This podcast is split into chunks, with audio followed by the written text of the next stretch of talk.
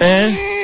If it's dry, if it's not, um, you know, where you where it's humid. Like, yeah. Like yeah. Always, you know, need a shower. Well, know? Remember last week how bad it was? It was like ninety, ninety-five degrees, I think. Right. Yeah. Um. So so listen. Um. I've never done this before. I'm so irritated at, at the firestorm of complaints that we've been getting from, from listeners who sure. are, who are so upset about Charlie Friedman, you know, not being available on the drive time anymore. Sure. Um, and even more upset about who he has been replaced with. That I made this promo that I'm gonna, and it's a longer than normal promo. I'm just gonna, I'm gonna world premiere it right now. Okay. Okay, and then we'll be playing it, you know, periodically from now. We need to get this message out to K F C O listeners that the world has changed, and and it's changed in a positive way. If people don't like something on the radio, if the radio happens to be, if the station happens to be K F C O, it's cool. They don't have to listen. And that's always been the case. But but the neat thing about K S C O radio now is if there's something that they like... Z B S radio dot com. Well, Z B S radio dot com and also K S C O dot com sure. has has a new digital infrastructure, okay? And people can listen to what they want when they want. And it's been that way for, you know, two or three months now. And I guess what we needed to do is... make this promo. So I'm going to play this promo first. Okay. No, wait, wait, wait. Ma. Hi, Ma. How are you? We'll, we'll we'll we'll put you on here in just a second here. But let's play uh, this promo here. I think we've got it here. Uh, I emailed it to myself, and so uh, uh, let's see if it's working here. This is a personal message to all K S C O listeners who are very upset that Charlie Friedman has been replaced by the obnoxious traffic lackey in the four to seven p.m. weekday drive time slot and want Charlie returned to the drive time and the traffic lackey discarded immediately. I'll try to be as gentle as possible with what I have to say. Please listen carefully. Charlie was never happy doing the happy hour program because of all the natural interruptions in a commute show, traffic, local news, weather, et cetera. Now he is happier than a pig in excrement because he is right where he should be, immediately following Rush. Now, to those of you who still want Charlie back in the drive time, even though he would be miserable there, I have the perfect solution. Use your computer, iPad, or smartphone and K S C O dot com or Z B S radio dot com to listen to Charlie and any other K S C O host during your commute home or any other time you prefer. You heard right. Any K S C O local host can now be heard on demand at any time you like because I have spent a fortune to build the ultimate digital media infrastructure for your favorite radio station and am now nearly homeless. Just so you can listen to what you want when you want. It's a great system. Use it. Good morning. A brighter day is here. Good morning. May we bring you cheer. We've got time. We've got tunes. We've got time, tunes, and temperature. Get up and go. It's today, you know, on K S C O Radio. There, I've said it. And it's needed to be said, and it's needed to be said over and over and over again.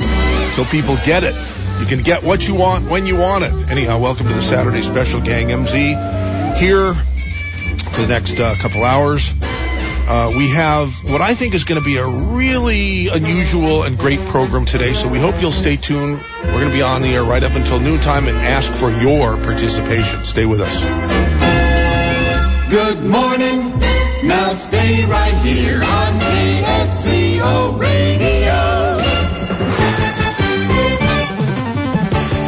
Well, after being the target of hundreds of emails regarding the new K S C O Afternoon Drive program with Dave and the Lackey, I have concluded that my high-priced consultant was right. This was exactly the change that was needed to breathe life into our K S C O P M commute time. We're trying to get Lackey and Dave to focus less on polarizing politics. We get enough of that all day long and focus more on water cooler subjects, pop culture, and interesting real-life challenges and dilemmas. And we are making some headway in that regard. Though the high-priced consultant is reviled by most of the emails, mailers, his track record speaks for itself. But there is someone whom he admires as the best in the radio business, and so do I. This man, David G. Hall, has played a major role in the careers of Glenn Beck, Phil Hendry, Doctor Laura, and many other big radio names. David G. Hall himself will discuss talk radio programming, where it's been, where it is, and where it's going on the next K S C O special this Saturday, ten a.m. to twelve noon, right here on It's About Time Your Favorite Radio Station Moved into the Big League Radio, A M ten eighty K S C O.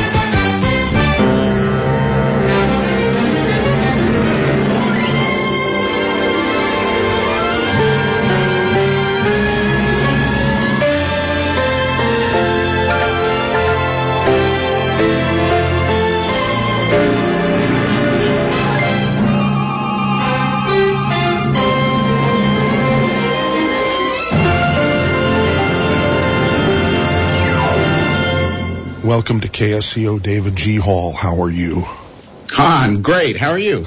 Pretty good. Hey, before I forget, my mom Kay is here to, to do, it's another K day. So if people want to come down to the radio station, she'll sign books and, you know, provide bags and hats and, and, you know, longevity products and all sorts of other things. What'd you say, Ma? Sell books also. Right. Okay, good. So twenty-three hundred Portola Drive. Love to see you. David G. Hall, I met you once, uh, it must have been a dozen years ago, and yep. I was astounded at how young you are. Now, you're twelve years older now, but I'm, but so am I, and so is everybody.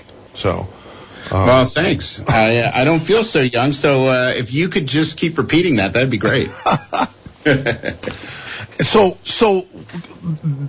Send us back in, in history here as far as you are concerned. Uh, you told me that time that we met that you used to work up here in the in the Monterey Bay area at a station called K N R Y. Yep. Uh, Monterey. Yep. Grew up in Northern California. I uh, worked in uh, worked up at K Z R um, over the hill from you, and then I worked at K N R Y. Worked at K R M L in Carmel. Uh, what did for, you do at all these places? Because you weren't you weren't a, con, a consultant to the a programming guru then. You were someone oh, presumably no, K, who was just K Z R, interested in radio. At K Z R, I ran the automation overnight.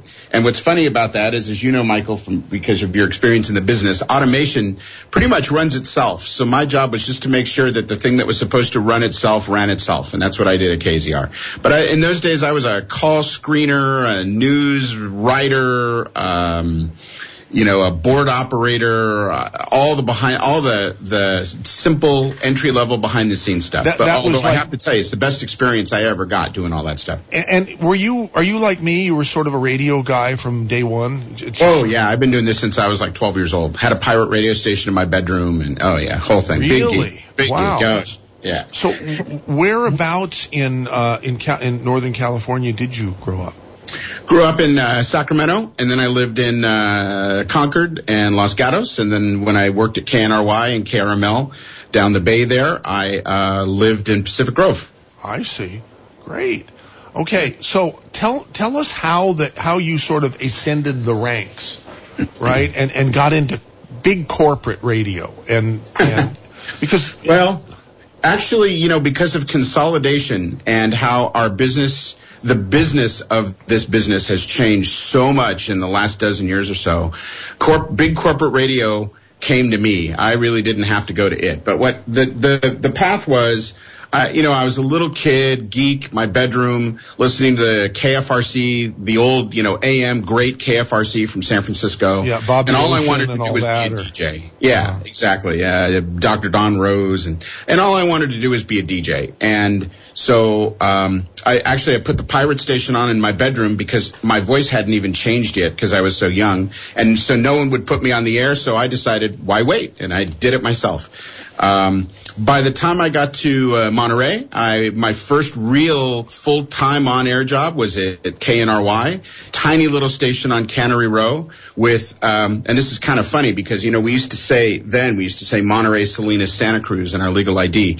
We were two hundred fifty watts at night. Uh-huh. And at night from Santa Cruz, you can see the red blinking light from the top of our tower uh, or the, uh, you know, on Cannery Row and not even be able to hear the radio station because the two hundred fifty watts wouldn't even make it across Monterey Bay. The red light at the top of the tower would go further than the radio signal would. Wow. But yeah, great experience. You know, that's where I learned formatics and I learned how to be a D J and, you know, also learned that I wasn't ever going to be a great D J and transitioned into news. And as a news guy, I did pretty well and uh, covered a lot of interesting things. And um, did, did you do you know, news at K N R Y or, or were they- I did, yeah. Oh. At one point, I was doing both morning and afternoon news at K N R Y, so I was working a split shift and then out covering it during the day.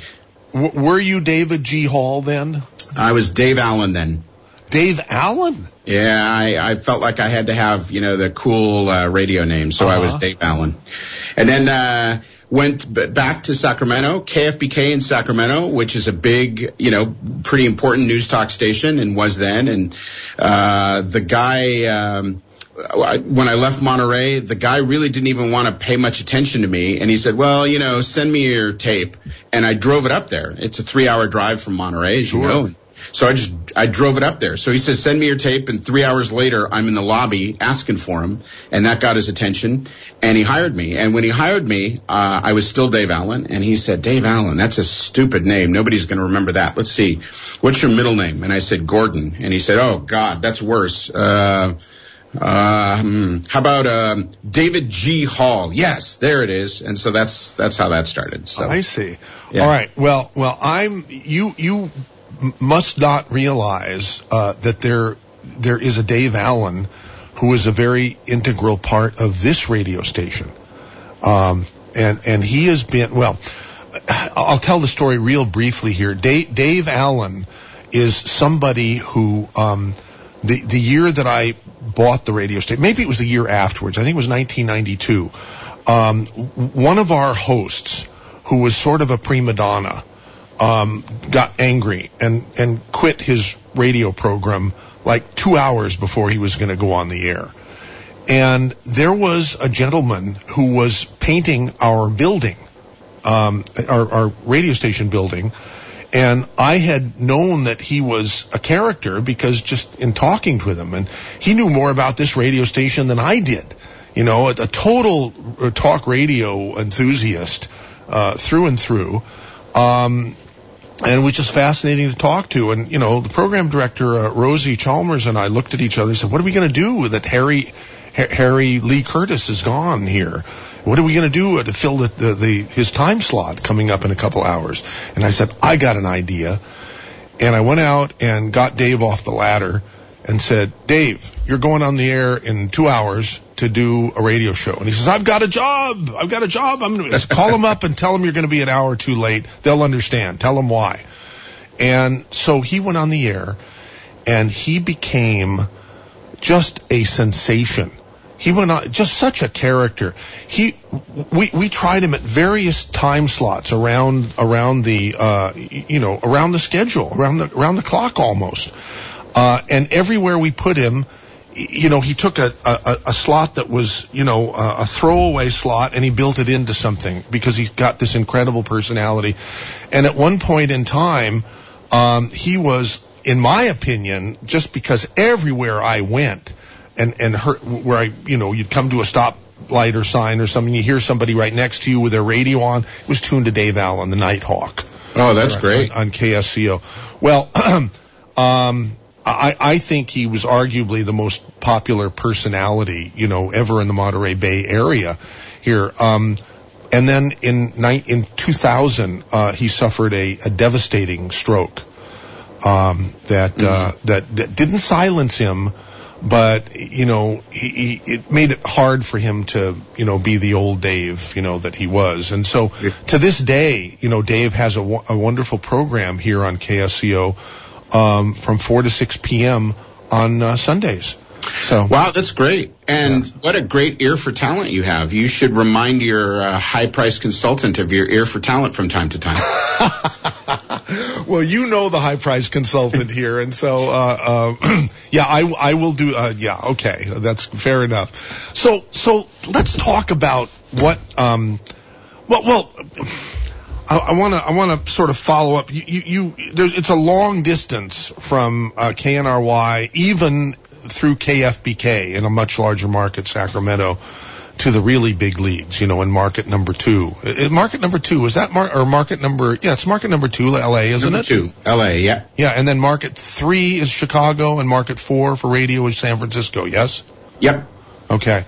So how did you transition from K F B K in Sacramento to K F I in Los Angeles, or did you stop along the way somewhere else? No, no, no. I was uh, K F B K. I started as a news reporter uh, and a very green news anchor. And, in fact, I was the news anchor in Rush Limbaugh's local show when he was just starting to do his talk show there. And I was his news anchor um, in the late eighties, eighty-six, eighty-seven.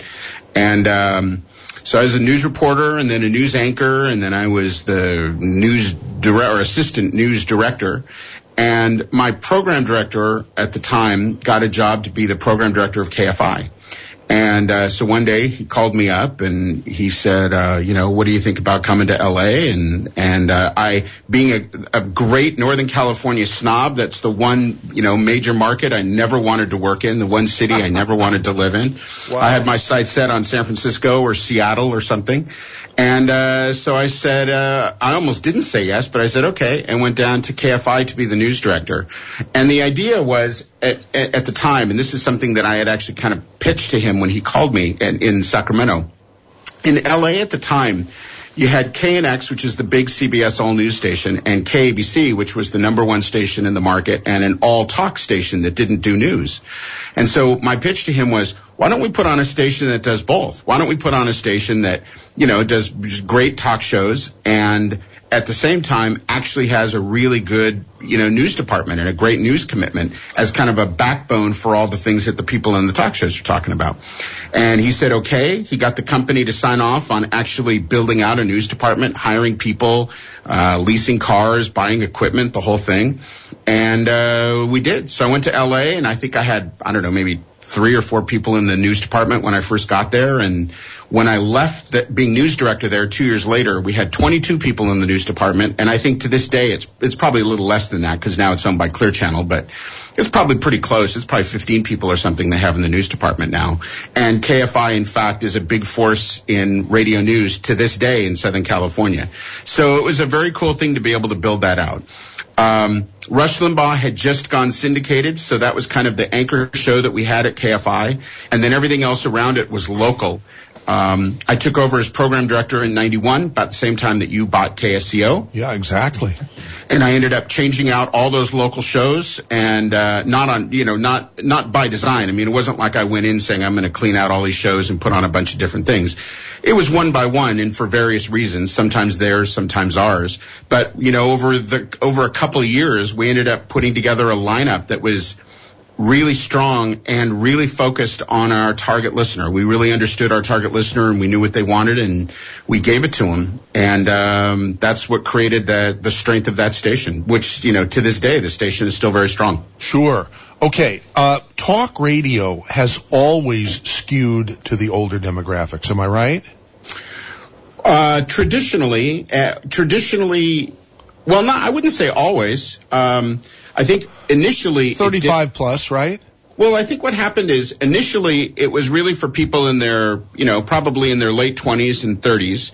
But then for many, really? many years, it never changed. Uh-huh. And so it kind of grew up with those audience, that right. audience. And then before you knew it, it was talking to the same people and now they were in their sixties. Yes. And it's had a very difficult time, you know, going going back down the age ladder and, you know, being interesting to people who are in their thirties. Okay, so so since nineteen ninety-one... which was what, twenty, twenty-three years ago.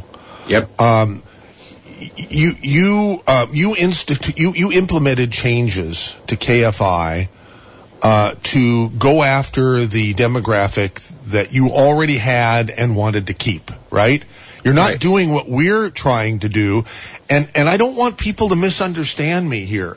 What we're trying to do at K S C O is not discard our mature audience. I mean, that's what made us who we are, for gosh sakes. We just want to add to that audience. And I believe it's possible, but maybe it's not. No, it's it's possible. It's very possible. Well, and stations all over the country. That's reassuring. That's reassuring. Well, and stations all over the country uh, do it. You know, some with more success and some with less success. One of the things I think that helped me in, in all that time when I was at K F I, I ended up being there for almost fifteen years all in all.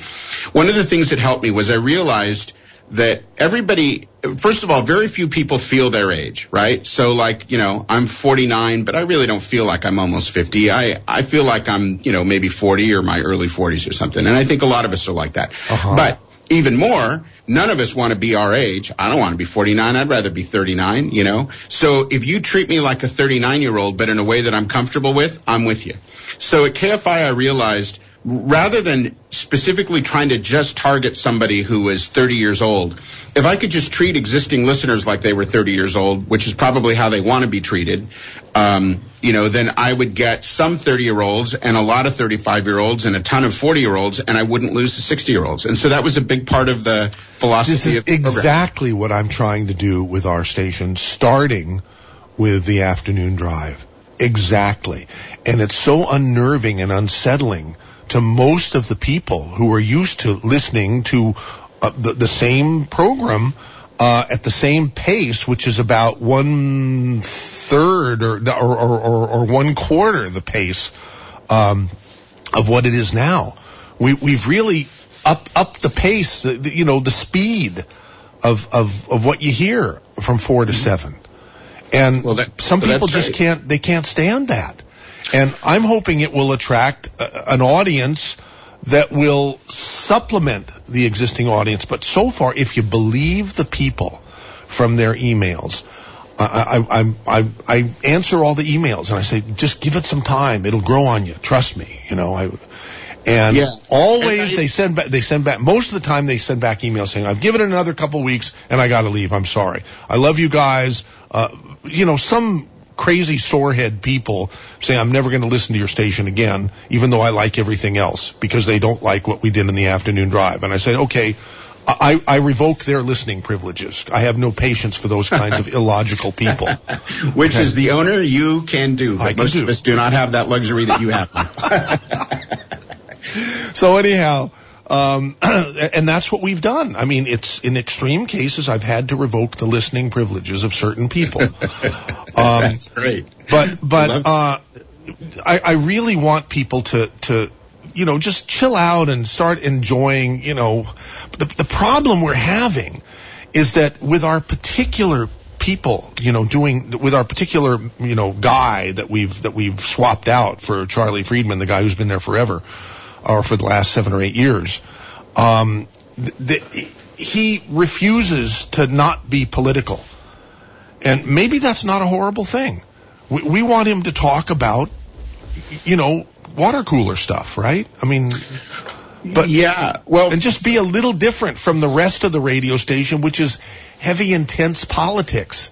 Yeah. I mean, people are, after a hard day at work, why do they want to be on their commute and not be entertained and be angry?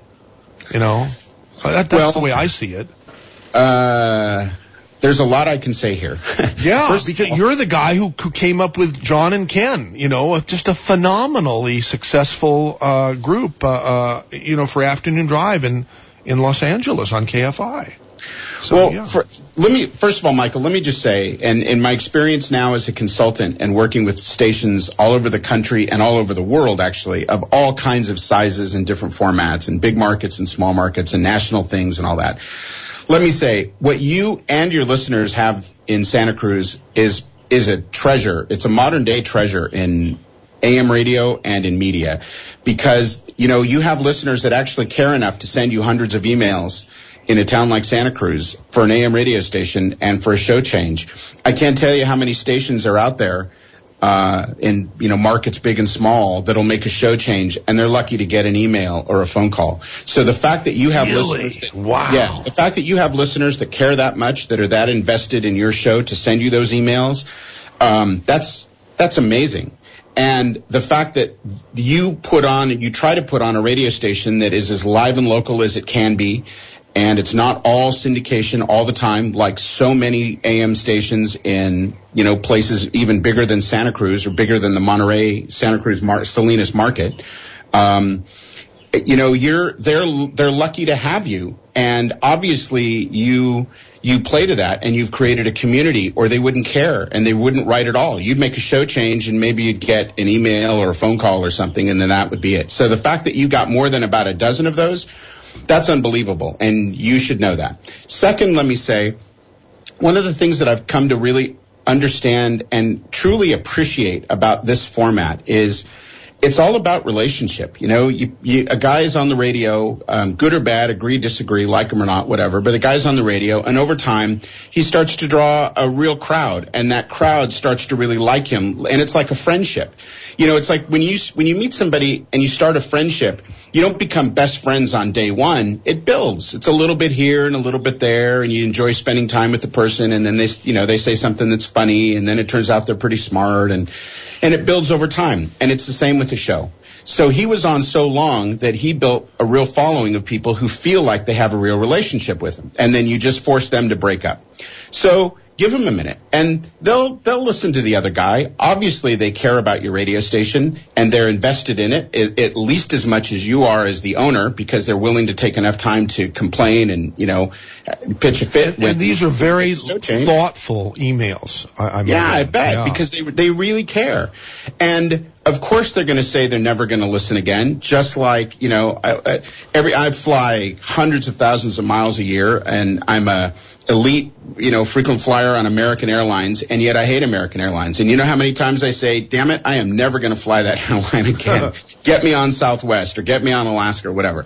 And then what? I end up on a, an American because the price is right, or it's going where I need to go, or because, you know, why give up on all the, the frequent flyer miles I have or whatever. It's the same. They really care about your radio station, and they really feel like they're part of your community there. So they're, they're upset, and they'll express that to you, and they'll probably go away for a while. Your new show is up against the highest of expectations where, you know, after the other show, people are going to be very predisposed to not liking it. And then they'll find things that they like about it. And maybe he'll start to change, adjust just enough to be able to, you know, be more attractive to those listeners. And then David, you'll find that I, I have never, I, I have never, ever in twenty-three and a half years of owning this place told anybody, told any of our hosts what they must do, what they must say, what they must not. I, that's that's all part of, of the radio station experience that I want for the community, yeah. to be to, to have something for everyone. Okay, I've never told them what to say, what not to say, except very recently I decided that I do not want any of our hosts to be disrespectful to our uh, callers who call in.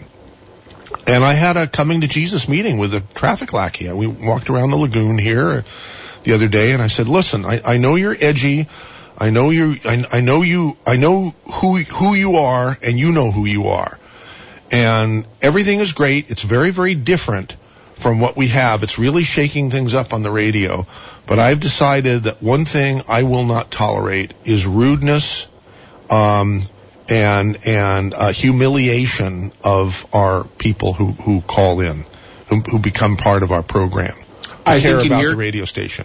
That's a very wise thing that you did because, you know, as I said earlier, you clearly have a very special audience that is invested and cares a great deal about your radio station, and you're asking them to accept, accept something that they're not really going to want to accept at first. And so to go that, that extra mile to um, respect them and to recognize them, I think that's exactly. a very wise thing to and, do. And ever since then, as far as I know, I, I, I haven't been able to listen very much. I don't have a whole lot of time, unfortunately, but every time I did check in, you know, it was it was absent the the he did what he said. I asked him, I said, "Are you capable of doing this, or, or are you just wired that way? That you're just going to be rude and and uh, to people?" Because there are hosts who are like that, who are just incapable of being respectful to anybody. You know, there are. You know that, I'm sure. Yeah. And I said, "Are you one of those hosts? Are you are you one of those radio talents?" And he says, "No, I can do what you want. Or I, I can ref- refrain from doing what you don't want." So I said, "That's great. Let's continue then." And that's where we are right now. And uh people are starting to warm up. Uh they, they really are. And some people are calling on now and saying, "Hey, you know, I thought you were crazy, but you know, you're doing I think I think you made made the right the right move here." So anyhow, th- that's fine. I'm not I just want the station to be as good as it possibly can and have a much broader audience than it does. What's wrong with that? Nothing. I think you're on the right track to doing that. And you should know, and I don't, you, maybe you already know this from other programming changes you've made, but in my experience, it'll take about six months for people to really come back around and to really decide whether they like them or whether they don't. And, you know, for you to really see a difference in uh, in the show. And you're, what, about two weeks into the six months, something like that? Uh, three, yeah, th- uh, maybe cl- three and a half weeks, I'd say, probably. You know, and, yeah. and we're just doing it little by little. I've told people that we, we're going to do a complete major overhaul of your favorite radio station, and that upsets a lot of people because that means there's change coming, and this is only one of the changes. Yeah. You know? And remember, if you think of it to, from their perspective as relationships, not a radio station, then what you just said is we're going to do a major overhaul of all these special relationships. who who okay. wants that? Maybe we should forget about that and just and just end it at this major overhaul of, of the afternoon drive show. What do you no, think? You got you have to do what you have to do to provide the most, you know, entertaining and relevant and informative content for your audience, of course. And they'll come kicking and screaming, but th- they'll follow you. Obviously, they will. They're we, they're, we, they're real fans. They have a real community. They'll follow you. We are very proud of all of our programming, and um, I want to continue to do that, except make tweak it here and there to to add more audience.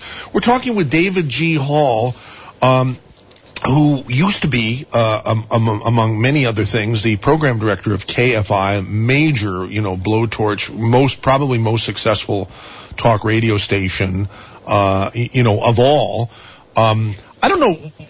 K G O in San Francisco is credited with being number one at the top of its game for uh, the record period of time, like thirty, thirty-two, thirty-three years.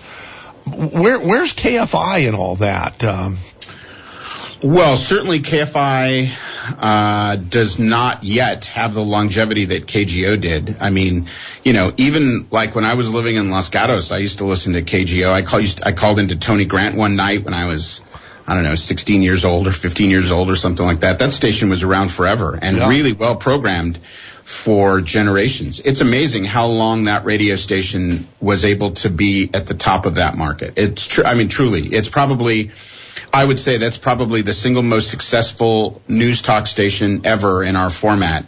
A now, successful in terms of, in terms of, one for so long. In terms of being number one, but, but probably not in terms of revenue. Am I right? Or, or, or yes? I don't, I don't know. A- you, you actually, know? And this is where big corporate comes back into the picture.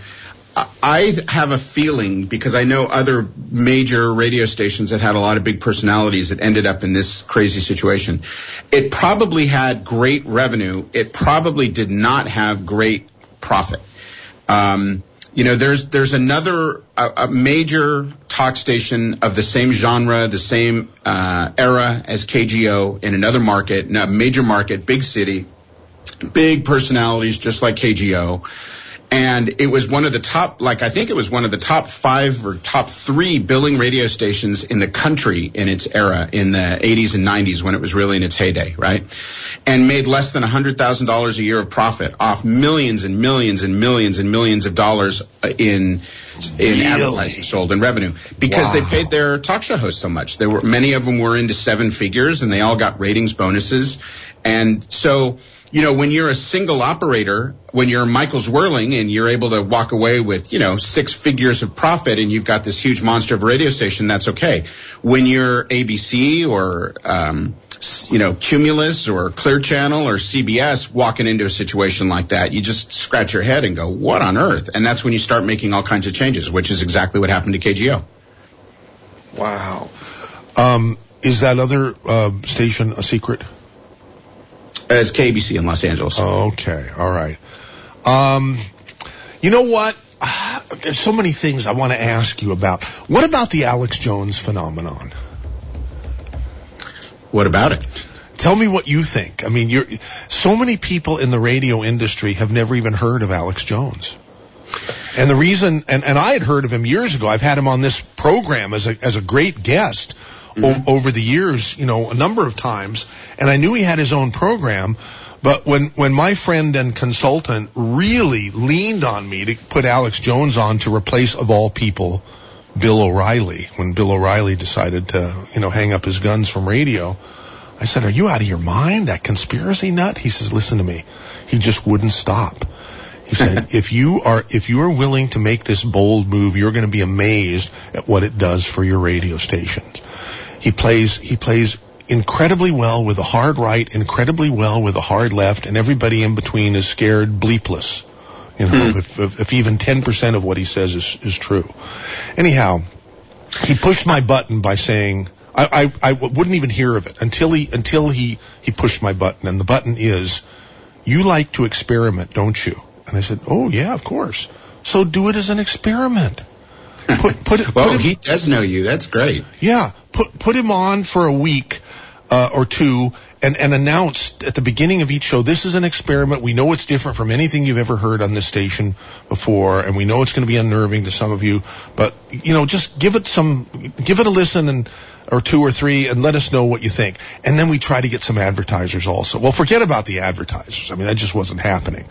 Uh, but I was, um, the, the second day we had um, uh, Phil Hendry on. As, as an experiment, I was walking out of the radio station.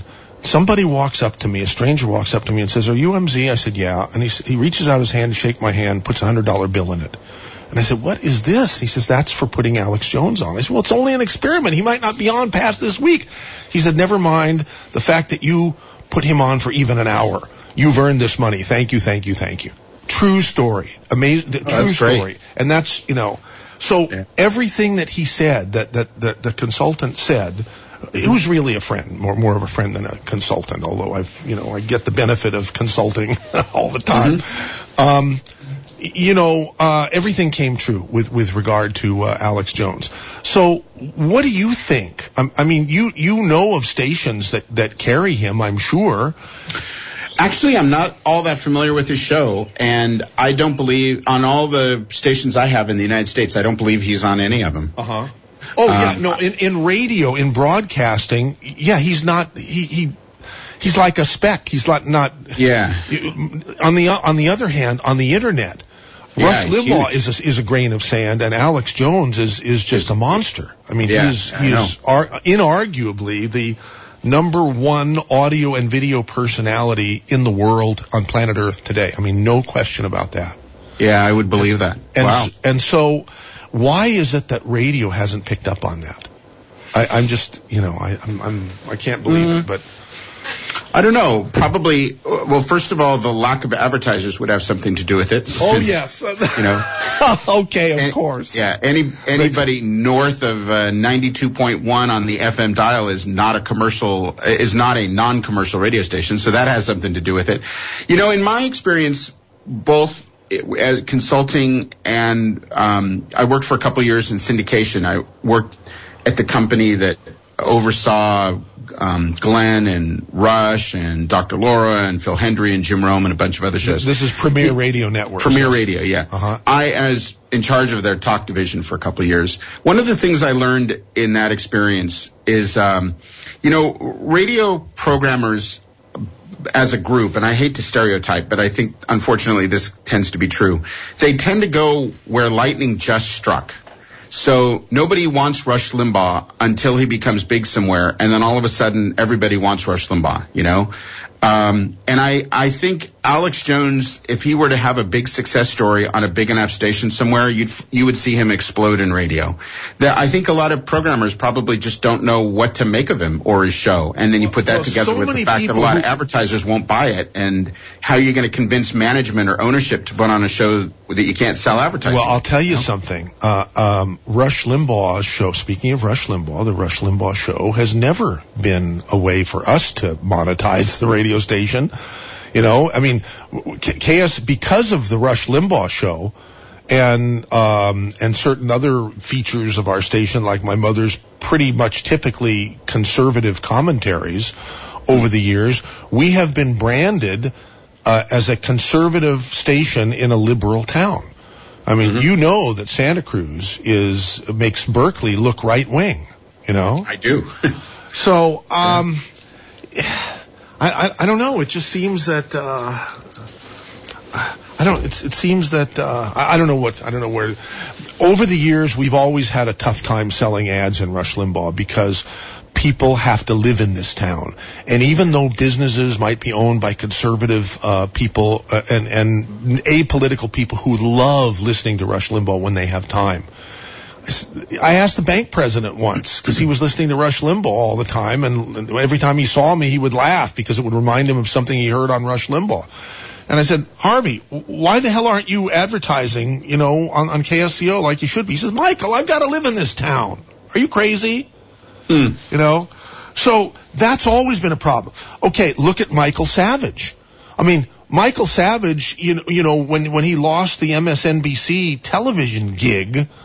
Mm-hmm. Uh, a few years back, got put on every agency do not buy list that he wasn't already on. Yeah. You know? Yeah, so so guys like Savage and guys like Limbaugh are great for for bringing in the numbers. And I don't know, maybe maybe it's maybe in other towns besides ours, Rush is easy to sell advertising for the for the radio station. But here he's always been hard, and ever since the Sandra Fluck thing, it's been impossible. You yeah. know? Yeah, and and I, I they they say that, that that was the big, you know, changing moment, the the, the you know the seminal moment in talk radio um, uh, economics that changed everything, not just for his show but for talk radio in general. People, advertisers, you know, started shunning, you know, or th- this is what is said, and I, I haven't found that to be the case here at K S C O. At all. We we have more advertisers than ever now, not just not in the Rush program. Mm-hmm. And it's never enough, you know. That's why we're doing the changes. We want to broaden the audience so that we don't have to have salespeople. We have order takers, like in the good old days of the heydays of the radio stations, you know. Mm-hmm. So that's what we would like. But anyhow. Where uh, where are all these famous advertisers of yours? We're forty-seven minutes into the show. You haven't taken a break. Oh, no, we don't take them. No, no, no. I I I, I figured you would notice that. No, no. what, what what we did here, I, I'm I'm going to be honest with you. I'm going to tell you exactly what happened. Uh, you know, I'm I'm I write all the checks. I'm the boss. But we, m- my business manager said one day, you know what, Z. We're we're going to not have any commercials during the Saturday special. I said, why? He says, because you like because you get going and you, and you don't you don't you know you run into the breaks and everything. And I said, yeah, we always make good. They're, they're, the commercials are always, you know, if they're not right where they're scheduled on the log, they're going to be in the same day part somewhere. He says, you know, just just relax and just have your show be commercial free. And I said, you know what? That's cool. Let's do that. Let's have this be sort of like an N P R show, except not even, n- not even with pledge breaks. That's great. So, congratulations. Anyhow, this is great. Yeah. So if you listen during the week, you'll find that we got commercials, and we got a lot of commercials for vitamins, because what we do is, in all our unsold inventory, we, we run ads for the longevity products and, and, um, and business opportunity that I happen to be fortunate enough to discover uh, eighteen years ago, right when I pretty much had it with the radio business and was going to put the station up for sale and go out, go do something else, you know. Wow. And then I discovered this thing. It just sort of fell into my lap, and and I decided that this uh, guy who was buying a time to do an infomercial on the weekend was so captivating with his message, and people were calling by the hundreds during the week saying, who is this guy? We want to make an appointment with him.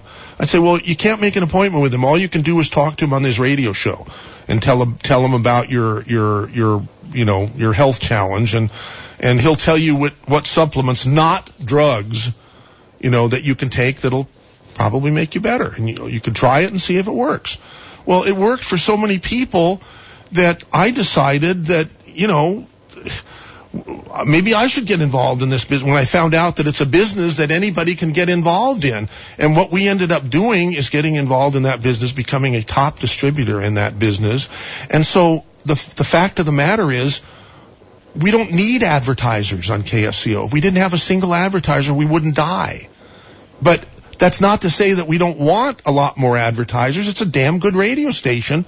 And, and, and businesses that choose to advertise on K S C O to get their message are going to be very, very well rewarded.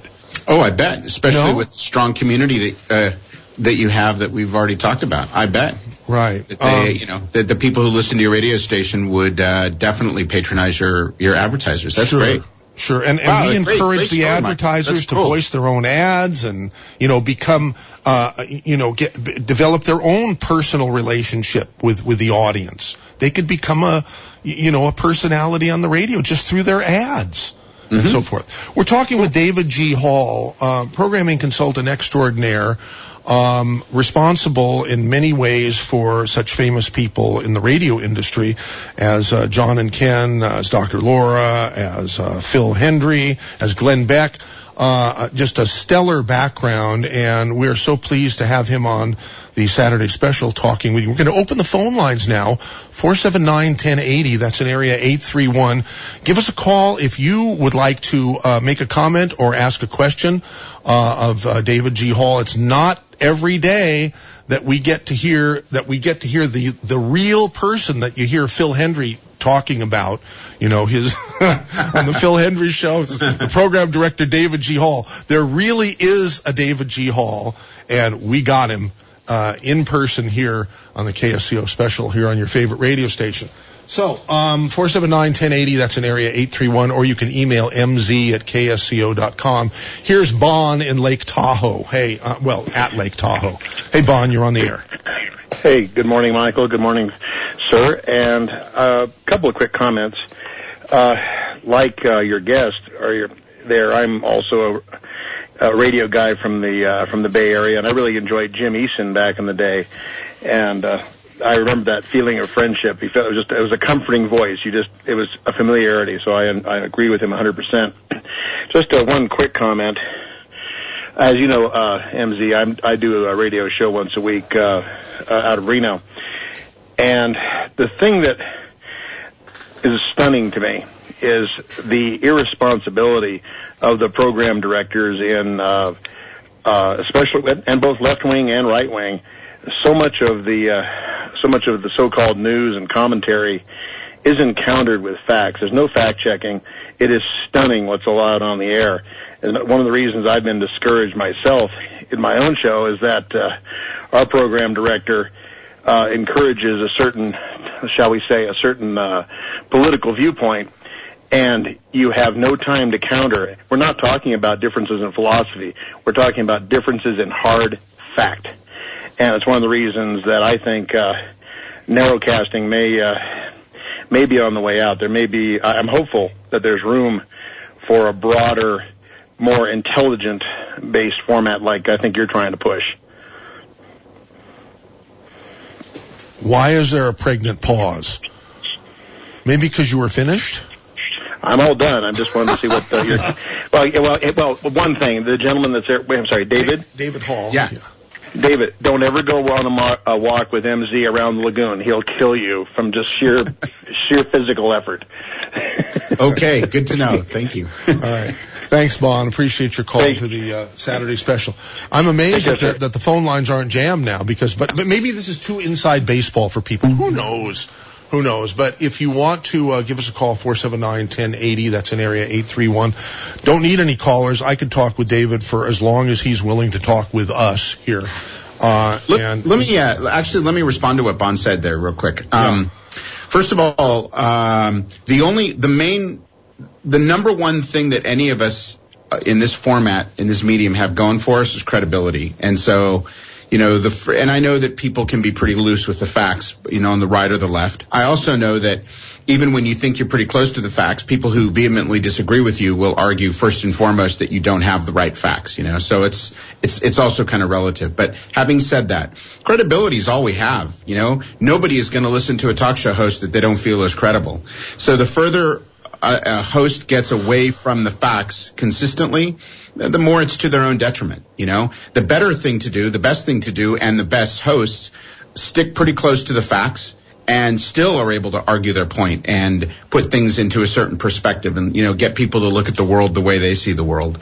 And, um, you know, playing loose with the facts is not really a very effective way of doing that. It's, it can be pretty suicidal, actually. Ah. Okay, well, it looks like we're filling up the phone lines pretty quickly now here. Um, uh, let's see. Let's go to John in Carmel. Uh, John, uh, welcome to the Saturday Hi. Special. You're on with M Z and David G. Hall. Uh, Michael, I, I think it's a great program. What Mister Hall's talking about, uh, I think, has a lot of credibility. I think when a, a guy does a radio program, his, his his true being comes out. It's like Charlie. I don't agree on a lot, uh, not on all the stuff Charlie says, but that's Charlie. Where other programming, it isn't like that. It, it's it's phony. It's not yeah, it's, real. It's and talking again, points. Yeah. Uh, bullet points. And, yeah. and again, you know, being real is where it's at. I spent forty-two years on a radio, different kind of radio, but forty-two years. And you can tell by just the way a person talks.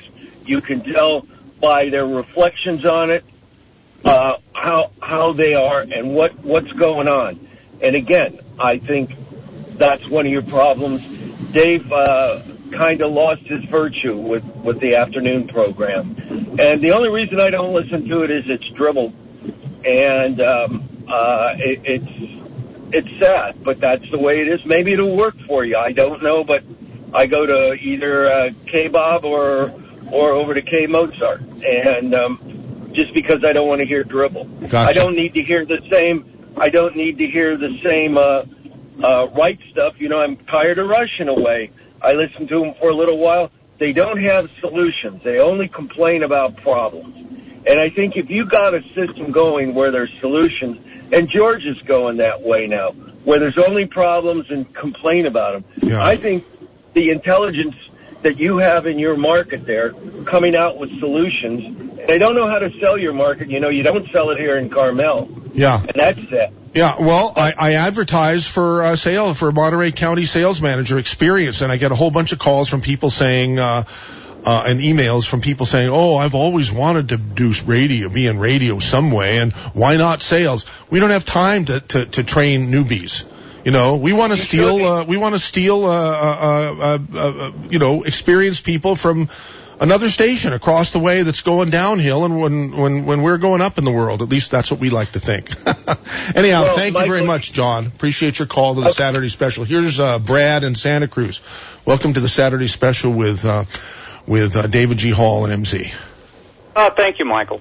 Um, I've, let, I've sent you a couple of emails, um, being somewhat critical of the lackey, and I, I wanted to kind of change that a little bit, and I think, first of all, when you look at the Bob and Ken show, you're looking at not only funny guys, but they're smart. And when you listen to it, it's enjoyable and it's fun, and yet they'll also go out and do some local stuff on kind of a political level. It's something I think that's missing right now, then. There's, there's just not a lot of smart stuff going on.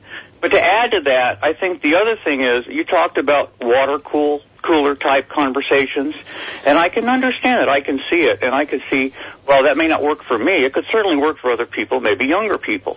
But my question is, if you're sitting at the water cooler talking to somebody, and another guy walks up and just launches into some political diatribe where they're excoriating the other side, are you going to sit there listening to him, or are you going to kind of wander off and start doing other stuff?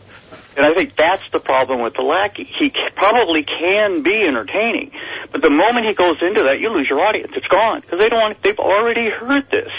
They know what he's going to say, and they don't want to hear it. They want to have fun. They want to enjoy what's yeah. going on. That's they don't that's, want to hear this. That's our our challenge, and that's why it's not you know it's it's not permanent yet. I mean, and hopefully it will be if we can tweak it just right. Um, but at least we've uh, gotten past the disrespectful component here, you know. And to be honest with you, there's even a place for a little bit of disrespect. If the if the people are disrespecting him, I don't have any problem with him coming back and says, "Hey, I'm the, I run this radio show. I don't have to listen to this. I'm going to hang up on you and go to the next guy." There's nothing wrong with that. The problem is is not being interesting. And that's what these political diatribes aren't. They're just not interesting because everybody's heard them. Right. Okay. Uh, right. Thank you. Anyway, thank you very much for your call, Brad in Santa Cruz. Uh, now we're going to go to uh, Larry, also in Santa Cruz. But you know what, Larry, we got less than thirty seconds. We'll hold you over to the next hour. Go ahead, start. Okay. I just wanted to say briefly that uh, the word that I heard uh, this morning that uh, really impressed me was respect on the radio station. station, and I think that's what your Great. traditional... Okay, hold, hold, hold on. We, we, we want to take you over. Uh, it's the end of the first hour. K S C O, Santa Cruz, Salinas, Monterey, San Jose. It is eleven a.m., and here is C B S News. C B S News, I'm Pam Coulter. Will eastern Ukraine follow Crimea tomorrow? That's when two regions in eastern Ukraine hold a referendum on becoming independent from Kiev. Sky News correspondent Katie Stollard says there is some confusion about the vote. The referendum question is, do you support the act of state sovereignty of the Donetsk People's Republic? But nobody really seems to know if that means they are talking about some form of greater autonomy, an autonomous region, but still within Ukraine, or whether they are being asked to vote for an independent state, which could then go on to try to join the Russian Federation. One person remains unaccounted for after the crash of a hot air balloon north of Richmond, Virginia. Searchers have recovered the bodies of two other people. State police spokeswoman Corin Geller says they also continue to look for wreckage of the balloon. We do continue to keep finding debris. Uh, and various items that would have been on the hot air balloon. Uh, that is encouraging to the search crews as it continues to keep us targeted and focused in the vicinity. First Lady Michelle Obama, the mother of two girls, says the kidnapping of schoolgirls in Nigeria is unconscionable. In these girls, Barack and I see our own daughters. We see their hopes and their dreams. And we can only imagine the anguish their parents are feeling right now. Missus Obama delivered the president's weekly address. Teams from the U S, Britain, and other nations are heading to Nigeria to assist in the search for the girls. In their address, Republicans, fourteen of them, focused on efforts they've made to revive the economy. Hello, I'm Lee Terry from Nebraska. Twelve months ago, the House passed H R three, my bill to build the Keystone X L pipeline and support more than forty-two thousand direct and indirect jobs. Americans are still waiting for the president and the Senate Democrats to act. It's time to build the Keystone Pipeline. There is new anguish for some of the families who lost loved ones in the nine eleven attack at the World Trade Center. Unidentified remains of victims were taken to the Trade Center site, where they will be placed underground in the September eleventh museum. W C B S reporter Sophia Hall. Family members protested in silence after they covered their mouths with black scarves. They said because they did not have a voice, and believe those lost should have been in an above-ground memorial, not below ground, in a museum. To me, this is probably the worst day since nine eleven. Sally Reaganhard lost her firefighter son, Christian. Many of the remains are believed to be those of police and firefighters. Two women said their I do's on a sidewalk outside a county courthouse in Arkansas today. Just yesterday, a judge ruled the state's ban on same-sex marriage was unconstitutional. Kristen Seaton and Jennifer Rambo's impromptu ceremony was officiated by a woman in a rainbow-colored dress. This is C B S News. M S N B C presents Growing Hope. When a voice is empowered to action, when a light shines on equality and justice, the seed of hope is sown. It drives you to tackle the hard stuff, to stop gun violence, protect voter rights, to fight so that everyone has access to health care, and make sure no one falls through the cracks. As hope grows, so does the power of people. Learn more at msnbc.com slash growing hope. What do you mean you got there exactly on time? Ever since we started using Fleetmatics to keep track of our trucks and vans, our business has been running really smoothly.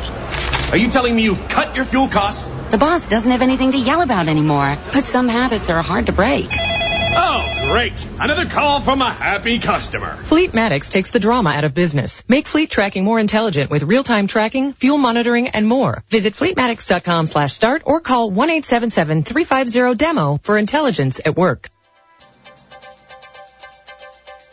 You're listening to K S C O A M ten eighty and K O M Y A M thirteen forty, serving Santa Cruz, San Jose, Salinas, Monterey, and Watsonville. Four minutes past eleven a.m. on Saturday, May tenth, twenty fourteen, sixty-five degrees at K S C O Studios.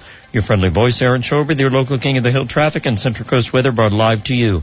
Taking a look at roadways in and around Santa Cruz. All roads are traveling up and to the limit with no signs of any accidents out there. However, you are going to run into some minor congestion just past the Fish Hook where Highway one and seventy merge heading into Santa Cruz. Traffic is traveling below the limit slightly near highway or on Highway one headed northbound over the San Lorenzo Bridge at the connection to Highway nine. It will clear up as soon as you pass River Street in Santa Cruz. Your northern Monterey Bay Central Coast weather forecast for today, continuing with highs in the lower seventies. East winds five to ten miles per hour, which will be drifting northwestbound and increasing five to fifteen miles per hour as the afternoon comes to a headway. Your boaters forecast northwest winds ten to twenty knots, increasing to fifteen to twenty-five knots in the afternoon. Wind waves three to five feet. Northwest swell six to seven feet at nine seconds and south three feet at eighteen seconds. Approaching six minutes past the hour, you have it tuned in to K S C O A M ten eighty and K O M Y A M thirteen forty. Stay tuned for hour number two of the Saturday Special with your host, M Z. Saturday Special is brought to you by Los Animas Concrete and the California Grill in Freedom. And now, without further ado, here is hour number two of the Saturday Special with your host, M Z. Yeah, but first we're gonna we're gonna replay that promo that we world premiered an hour ago, okay, because it's very important. This is a personal message to all K S C O listeners who are very upset that Charlie Friedman has been replaced by the obnoxious traffic lackey in the four to seven p.m. weekday drive time slot and want Charlie returned to the drive time and the traffic lackey discarded immediately. I'll try to be as gentle as possible with what I have to say. Please listen carefully. Charlie was never happy doing the happy hour program because of all the natural interruptions in a commute show. Traffic, local news, weather, et cetera. Now he is happier than a pig in excrement because he is right where he should be, immediately following Rush. Now, to those of you who still want Charlie back in the drive time, even though he would be miserable there, I have the perfect solution. Use your computer, iPad, or smartphone and K S C O dot com or Z B S radio dot com to listen to Charlie and any other K S C O host during your commute home or any other time you prefer. You heard right. Any K S C O local host can now be heard on demand at any time you'd like because I have spent a fortune to build the ultimate digital media infrastructure for your favorite radio station and am now nearly homeless. Just so you can listen to what you want when you want. It's a great system. Use it. Oh, hello, darling. I hate to hang up on you, but I'm sorry, baby, but I have to go. It's time for that wonderful record show. I'd love to visit, but you'll have to call back. K S C O has the inside track. All right. Well, not every day we have David G. Hall, the David G. Hall, as our special guest. Nobody knows more about radio programming in the world than he does. Take advantage. I'm sorry, baby, but I really gotta go to K S C O.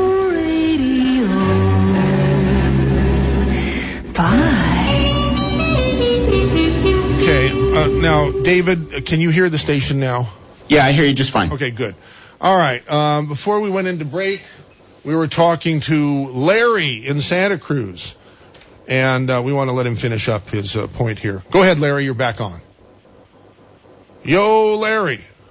Oh, maybe I, wait a minute.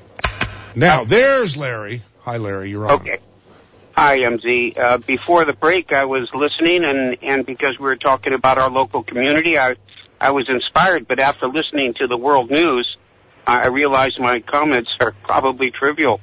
Um, but uh, number one was the respect issue that was brought up, and, and how uh, it's important to, to speak to your listeners and those that are willing to interact with some decency. And, and I'm so glad that you had that uh, conversation with the traffic lackey, and that probably endeared more of us to uh, stay with the station. But I did want to make the comment about uh, demographic. And uh, I had the pleasure of going to Marin last night and caring for my two young grandsons, while my daughter and son-in-law, who are in their mid-thirties, went to hear Bob Marley's son play in the city. And the report this morning was that here are young people that are part of a young people young person's demographic, that were shocked at the social media that was taking place during the concert and the absolute rudeness that the listeners, uh, you know, the the, the uh, attendees, were they weren't paying attention to the music. And everybody was cell phone and interactive crazy. I just think people are different nowadays. And you have a you have a captured audience of local listeners. And if you're going to try to integrate with a new demographic, I think we have to just realize that we're we're trying to address people that think and behave differently. And and that's really what I what I had to say. Is Amen, I appreciate what man, Larry. You get it. Yeah, that's yeah, great. Yeah. Thank you. So you're not yeah. going to be tuning out of the um, of the happy hour, which we're going to change the name of, I think, to Flight ten eighty. I think that's better sounding than happy hour. If anything, it's not happy hour; it's angry hour. And I'd well, sort of like go. to get away from that, but um, I don't know. Flight ten eighty is sort of cool, huh? Well, it's our town, and let's enjoy it. Yeah. Yeah. All right. Hey, thanks, thanks for M C. calling. Thanks for calling. Okay. Um, yeah. four seven nine, ten eighty, as you are all invited to do. That's in area eight three one, four seven nine, ten eighty, eight three one, four seven nine, ten eighty, or you can email me, m z at k s c o dot com. Dave in Texas is calling. Uh, hey, Dave, um, are you really in Texas? Where in Texas are you? Yeah, I really am. As a matter of fact, at the moment, I'm in a town called Mount Pleasant. We're about uh, sixty miles from Texarkana and about uh, an equal distance from Shreveport, Louisiana. But I work and live in Dallas. So how is it you're listening to K S C O? Listening online? Uh, no, obviously, but I mean, I mean, how did you discover us? I mean, did okay. you used to be a Santa Cruzan or a Monterey Bayan? No, I am a native of Sacramento. I lived most of my life in Northern California, only been in Texas for a couple of years. And in full disclosure, I'll tell you that I'm a personal friend of David G. Hall. Um, we've worked together as colleagues uh two or three times. I've been in radio for forty-five years, and I'm in the talk business. And um I've got a question for both of you. I can't wait. Okay, here it is. And I've been wa- I've actually been wanting to ask David this personally, but we get to talking and we just get on to other things, but. What I'm curious about is I've seen, in forty-five years, I've seen radio talk go uh, from a time when they were just talking about garden shows and the local ladies' luncheon and so forth to a point where now everything seems to be political. And all the polls in the past couple of years show that Americans have no faith in government whatsoever. Most people in this country feel like they're victims. They've thrown up their hands in helplessness. And um, so I'm, I'm wondering, why are most talk stations still hammering politics, both on the local and syndicated level? Wouldn't it make more sense for talk stations, especially in small markets like Santa Cruz, to branch out to American life on the micro level and just talk about things that people are really interested in personally? It makes all the sense in the world to me, but you were asking David, sorry. Well, no, I was asking both of you. Well, let me, let me just say, uh, hi, Dave. and, uh, hi, David. He's, Dave Williams is awfully humble, but he actually, Michael, he was, uh, for uh, what, twenty years or something, he was in, had double digit shares doing a morning show in Sacramento. fifteen percent or twenty percent of all people using radio in Sacramento would listen to his morning show. So he's, well, he's, he's huge sure, in he our sure business. Has, he sure has the pipes. I could tell he, that. He does. He really does. And he's a great writer and he's just a great guy. So here's the thing, okay? Um, It's things are changing. The format is changing significantly, and uh, you know, shows that just deal in pure politics don't do nearly as well as they did even just a few years ago. And they're going down. Uh, you know, they're they're starting to go down even faster now. Um, shows that talk about, even if they're, you know, c- come from a conservative point of view, things that t- shows that talk about other things that are going on, and it's not all Harry Reid and Senate Democrats and Mitch McConnell and Barack Obama and all of that. Those shows are starting to do better and better, um, both at the national level and especially at the local level. So there's a there's a definite shift that's happening in talk radio. I think talk radio had turned so political and so far hard right for so long, it'll be a while before it, it's really noticeable that things are changing. But I can tell you from working in a lot of different markets and having the benefit of seeing audience research in a number of places, there's a real fatigue factor with politics, and people's tastes are changing. Even in the reddest of red states in the Bible Belt, audience research shows that people are even tired of just shows that beat the crap out of Barack Obama all day. They don't like him. They don't agree with him. They can't wait for his term to be over next year, but they just don't need to hear him, you know, beaten up mercilessly every single day, because it doesn't, it doesn't do anything. It doesn't solve right. anything to do that. And, right. and, and it's gotten, yeah, to, it's gotten and, to a point where we not, we not only don't believe a word that comes out of any politician's mouth, but by extension, we don't believe anything that the, our local radio talk show hosts are telling us, because they're hammering away at their own agenda. Yep. And that's, and pe- there's a real fatigue factor. So you'll see in more and more places now, you know, that, that that's really a factor. And actually, Dave, I think you're, you're a pretty good example of that. You know, you, you're doing a morning show in Dallas. You don't do a political morning show. You talk about everything else that's going on, you and Amy, and your ratings have, uh, what, doubled in the last couple of months or last three months or so, since you guys have really started to focus on that format. Um, And you're not the only show that's like that. There are a lot of shows out there that are that are just stopped talking about the politics, and they're talking about other things. And the audience is really starting to respond, and in some pretty good so, way, pretty big ways. So, so what I'm hearing you say is that it takes a while for management to catch up. Yeah.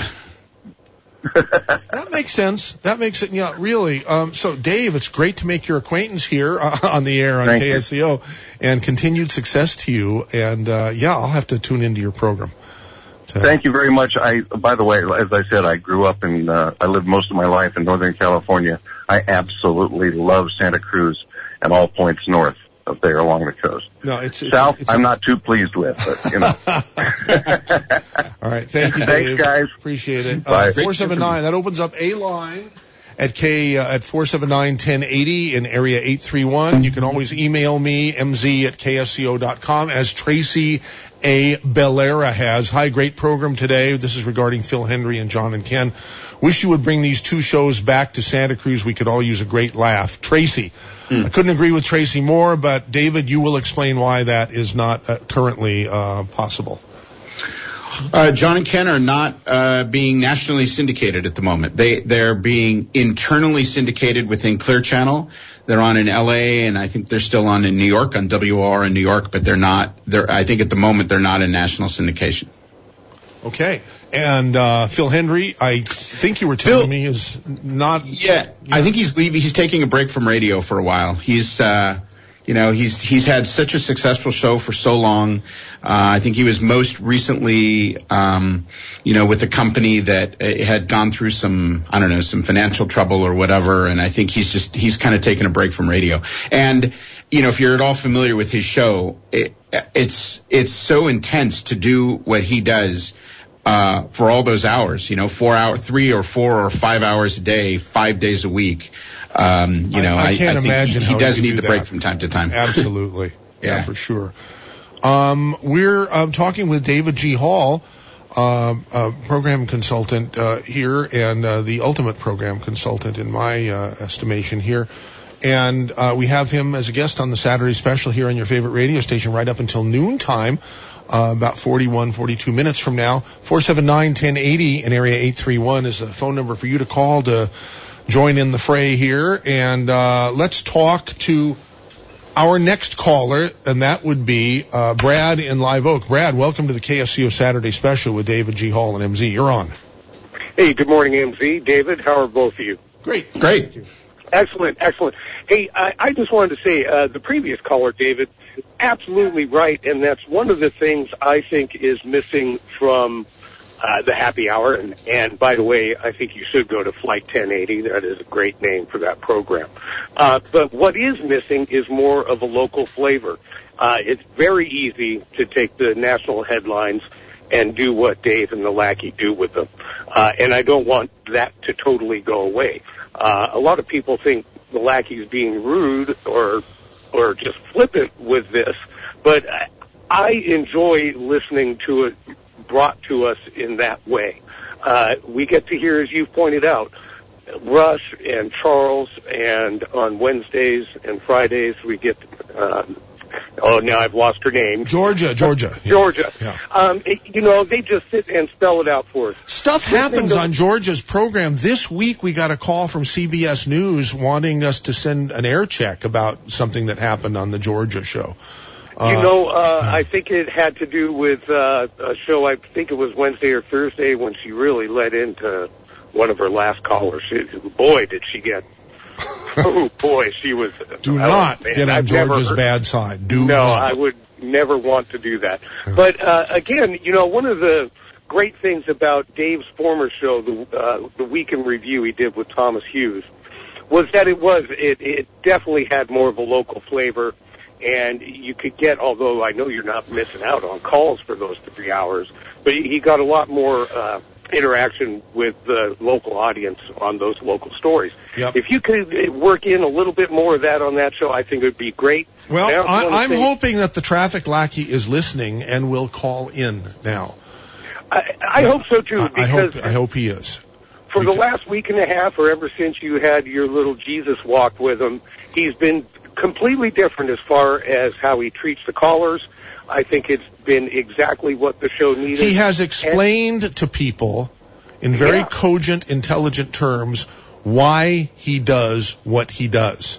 Absolutely. Now, now, if you if you're one of the angry people who who really has f- f- t- tuned out of the show, then you didn't. Then you didn't get a chance to. I'm, I'm not just talking to, to you, Brad. I'm, I'm addressing no, everybody now. If you're one of the callers who really did follow through with the, the, the threat to not listen to that program anymore, you missed that wonderful explanation from the traffic lackey. Which he, he he's a very intelligent man. I know that. Well, uh, I would he gets, say, and he, and he certainly gets radio. I mean. Absolutely. Yeah. Absolutely. I would just say that that I would think that almost half of the people who threaten to tune out don't. Uh-huh. How often do you get those threats? They don't tune out. They love you, M Z, and they love what you do as far as programming for our area. And I just want to say keep it up and, and keep Dave and Lackey right where they are. Okay. They're great. David G. Hall, simply, I'm so excited that the next caller, Ben in Salinas, is, is, thank you, Brad and Live Oak. Ben in Salinas is called. We're going to put him to the front of the line. Stay with us, Marilyn and, and Santa Cruz, David and Carmel, Rich and Salinas. We will get to you, but here is the great Ben. What do you, I can't wait for what you are going to say, Ben, because you're so passionate and I want David G. Hall to react. Good morning, Michael Z. Yes, this is the one and only Great Ben. Do we have a connection here? Yeah, we're on. Okay, Mister Hall, I totally respect your intellectual level on the, on our broadcasting media. And the fact that they're trying to talk about radio and its content or lack thereof. How can anybody, they insist on being respect, respect, or respected. Listen, there's nothing more ignorant on the air than Rush Limbaugh. That's why he's He's dropping to a point one or point five share. People are tired of his racism, his ignorance, and his lack of respect for half of our nation, which are women. And the fact you have the type of show that we have, and they're referring to Lackey and and um, uh, Dave Michaels, shows to to what ex- extent they have hit a nerve. They're totally to be respected. They bring a medium that is equivalent to Ken and John. Uh, John and Ken, and they, they will relegate to that level when they do uh, expand, as they're going to do. And Michael, the reason, the main reason the station is the exce- exce- success that it is, is to remember passion is contagious. You believe in your product, you believe in your advisors. Mister Halder is certainly credible, and you, you, if you're smart, you'll keep believing in Dave and Lackey, because you've touched a nerve which many people can't buy that kind of nerve touch. They would be just as sellable in New York and L A as they are on your station.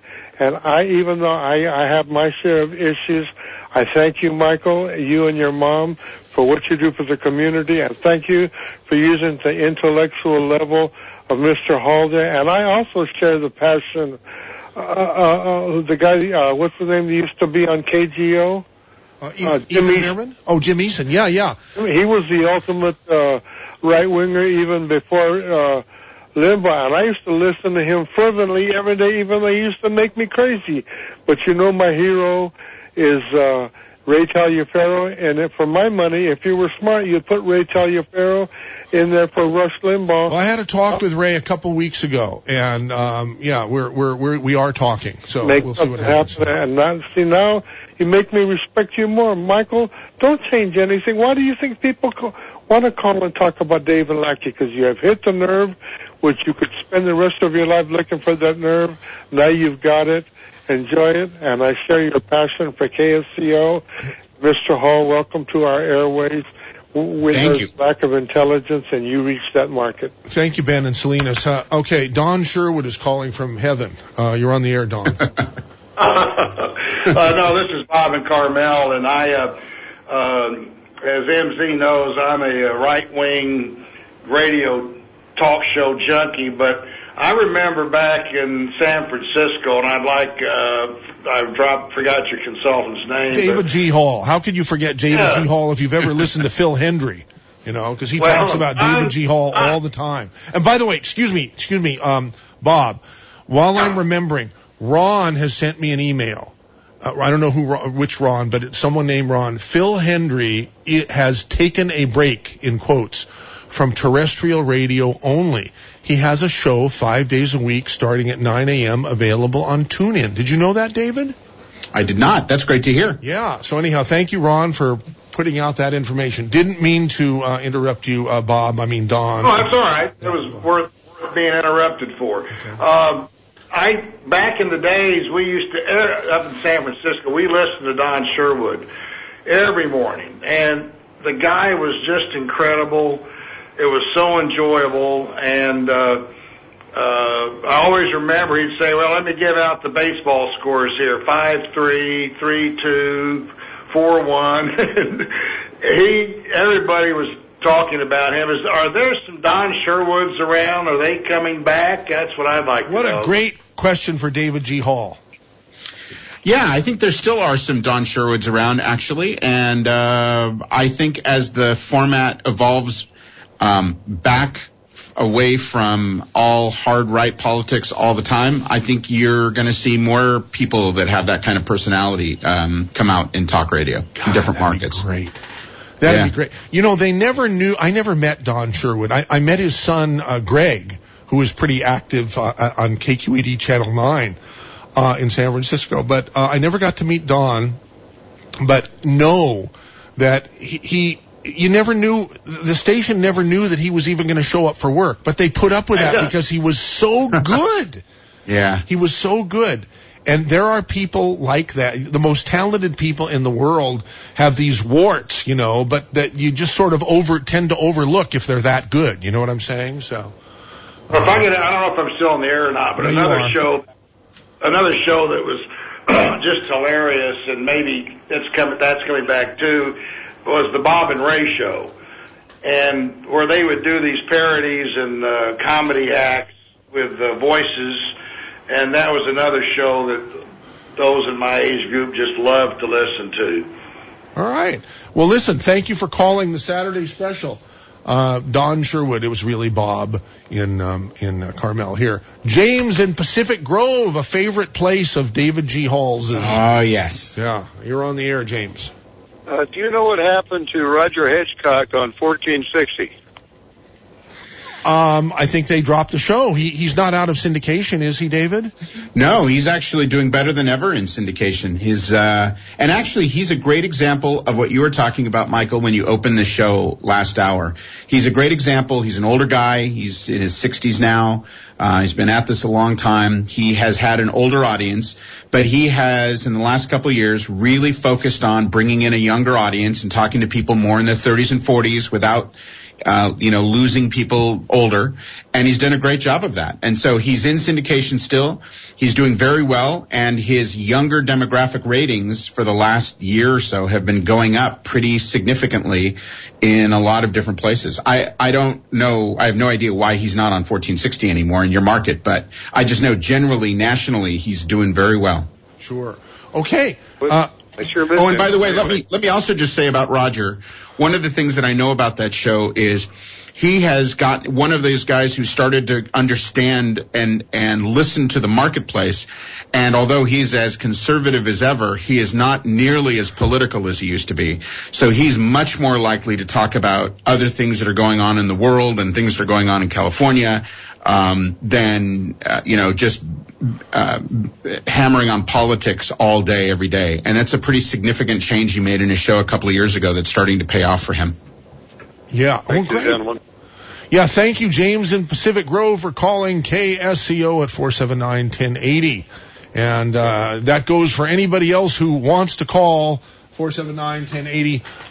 People like da, da, da, Rich and Salinas. You're on the air, Rich. Yeah, uh, questions for both of you. Um, the latest program that just got added recently here on K I O N is Armstrong and Getty. And it seems to be um, more of a wax, laid-back format that they do local stuff. Uh, Sacramento, I think, is where they're located. And uh, they're up and down the coast, but uh, it's not so political, but they do political things. Is that, how do you both think about that program for the first question? I think it's a great show, actually. Um, they've been around for a while now. They've done very well in Sacramento. They uh, started to take off in San Francisco, and they're actually, we just talked about Roger Hedgecock a second ago. They're actually now also doing the morning show on his home station in uh, San Diego and doing very well there, and also bringing in a younger demographic there. I think what they really bring that is desperately needed in this format is not just, uh, they're funny, but not just that entertainment value. They just don't take themselves that seriously. You know, they're just, you listen to them and you get the sense that they're just more into it to have fun. And I think we, we really need that in, in talk radio. Talk radio has gotten way too serious in the last few years. And I think the audience is responding very positively to, you know, their ability to just have fun. Yeah, they poke fun at themselves, too, because I do, they do that quite often, too. Hey, uh, M G or M Z, uh, how about Mark Carbonaro? Because he interrupts the program every so often, the local stuff.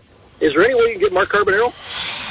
I, I've been trying. Every, every six months or so, I take Mark to lunch and say, what's it going to take to steal you? And he's very, very polite, and he says, well, I'll think about it. But he never gets back to me, so he's obviously very happy where he is.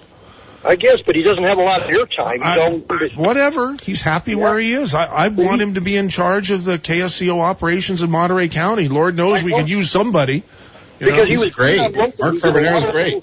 He's fabulous. He's just yeah. wonderful. Well, next time you have lunch with him, let us all know where, where you're going to have lunch, and we'll all show up at the same time and try to convince him. Okay. All righty. All right, that's one thing I haven't tried. Appreciate the idea there, uh, Rich and Salinas. four seven nine, one oh eight oh is the phone number to call. Uh, here's Paul in Aptos. Paul, you're on the air with David G. Hall and M Z.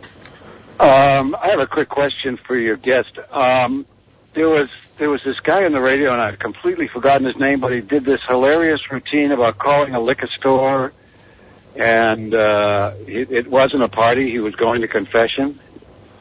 M- must be Phil Hendry, right? I mean, it must be. No, it wasn't Phil Hendry. It, uh, K F A T, the guy that plays the bluegrass music on Sundays, used to play a lot of his routines.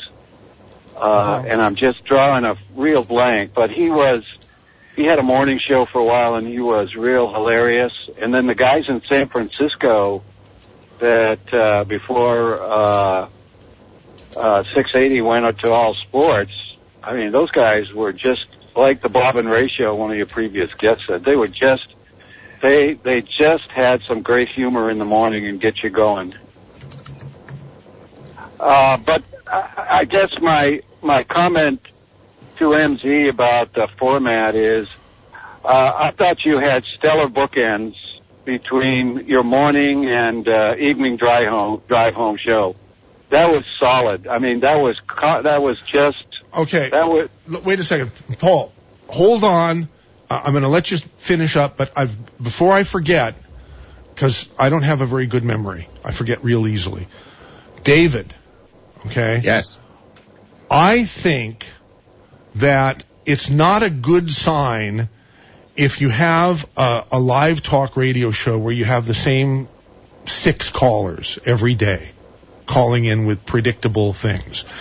And I love Charlie Friedman, but that's what we had and nothing else. Am I all wet? Am I all wet with the, with my idea that if you can't get a bunch of new, interesting uh, callers uh, uh, uh, instead of the same six all the time, then then there's something wrong? Well, uh, yeah. To be frank, uh, yeah, you always want new audience and new callers, and you know that's there's no other way to grow an audience. So, yeah, you know, um, you want to. It's nice to have regular callers. Um, because they feel like they have a relationship with your station and their, you know, sense of community. But yeah, you always want to have fresh, new people listening and interacting and, we're and calling. Getting, we're getting fresh people like we have never gotten in the twenty-three and a half years that I've had this station. Well, from, there you go. From four to seven p.m. now. And the, and the, the old guard of listeners, m- many of them can't stand that. It's just they're having nervous breakdowns. They like to, apparently like to hear the same six people all the time. I don't get it. Well, they know them. They're, you know, they, they know them. They well, know what they're going to say. Let them get to know the new people, too. Anyhow, you said it'll happen. They, they it might, might happen within six months. That's great. So, Paul, I didn't mean to interrupt you. Go ahead. I'm sorry.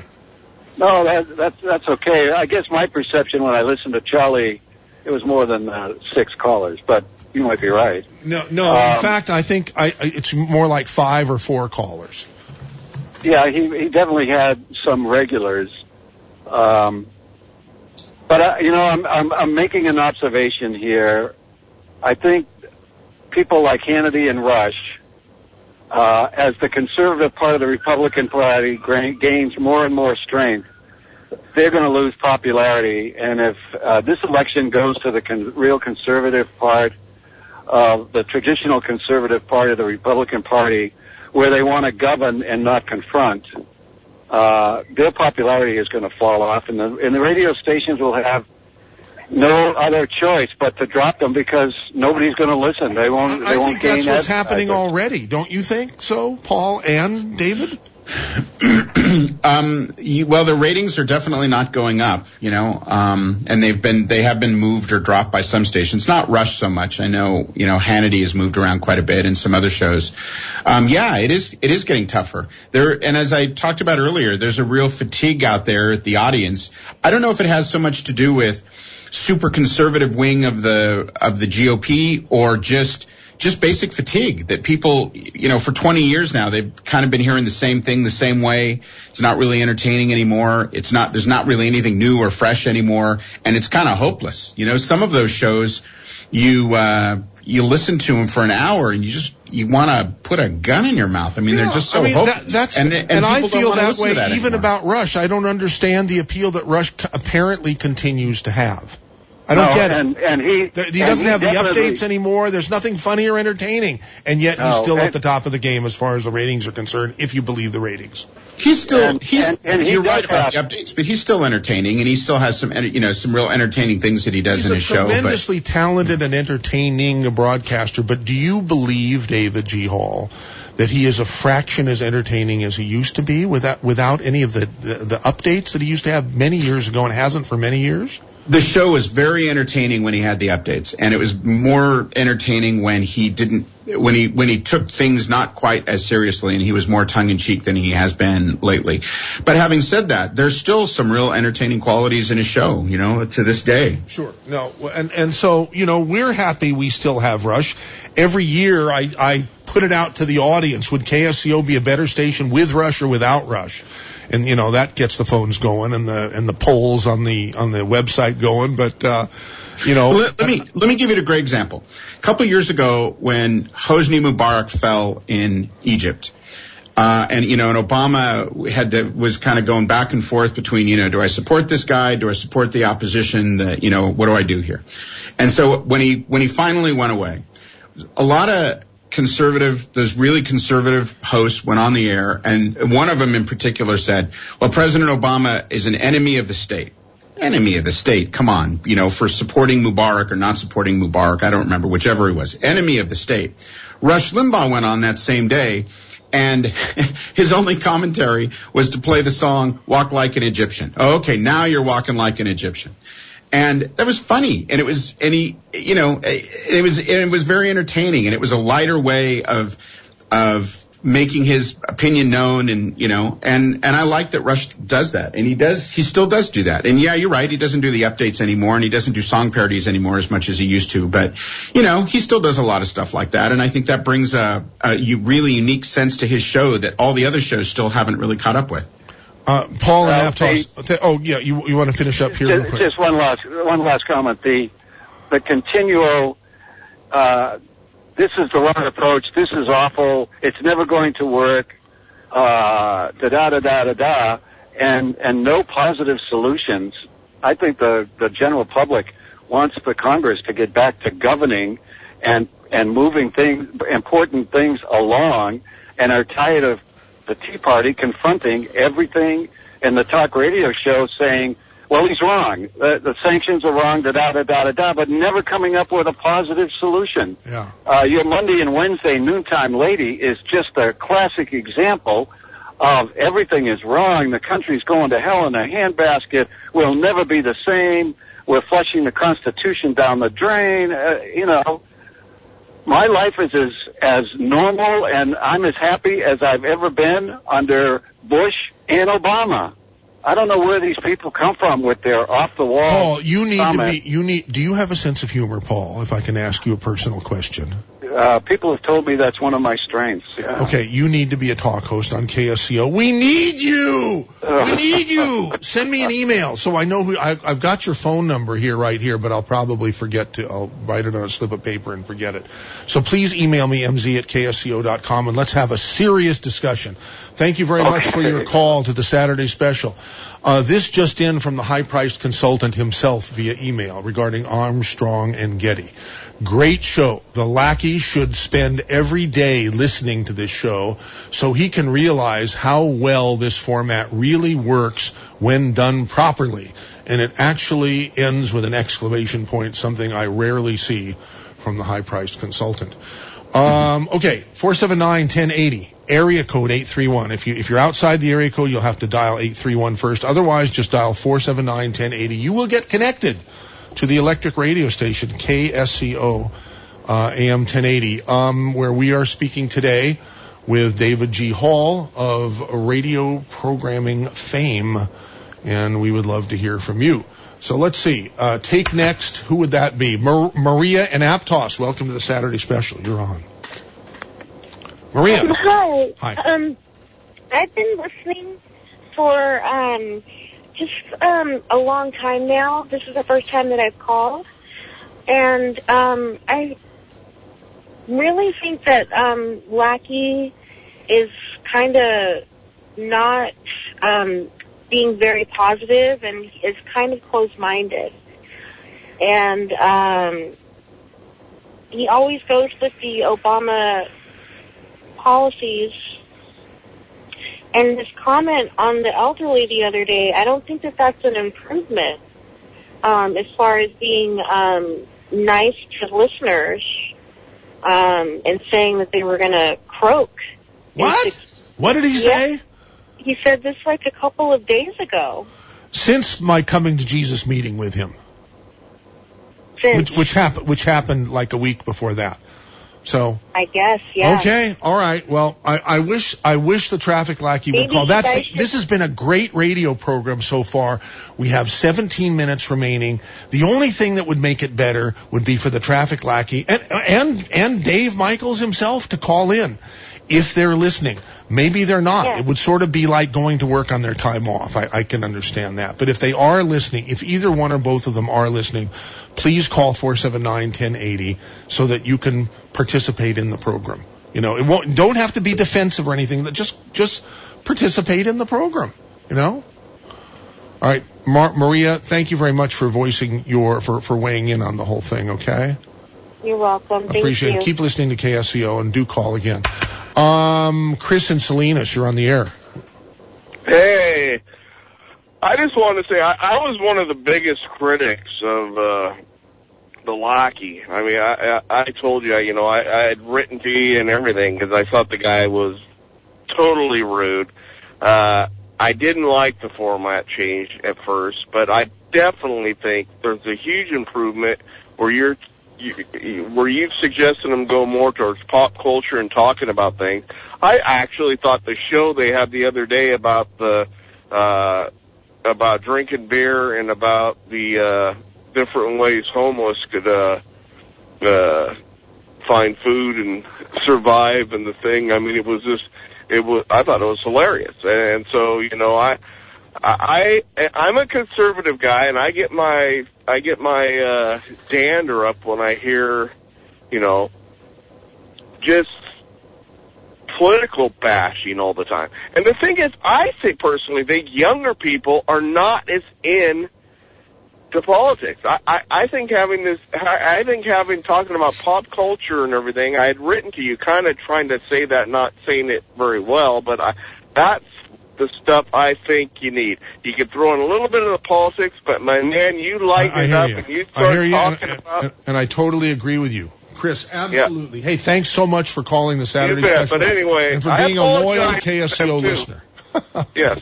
Thank you. There goes Chris and Salinas. Here is Michael in Carmel. Welcome to Saturday Special, Michael. You're on. Good morning. Yes, I've listened to all the shows. At first, I listened to the Lackey and Dave, and I, I kind of thought they were like yelling at the audience and not having before you had the talk. Then stop! I, stop I, right there, just a second. Hold that thought, please.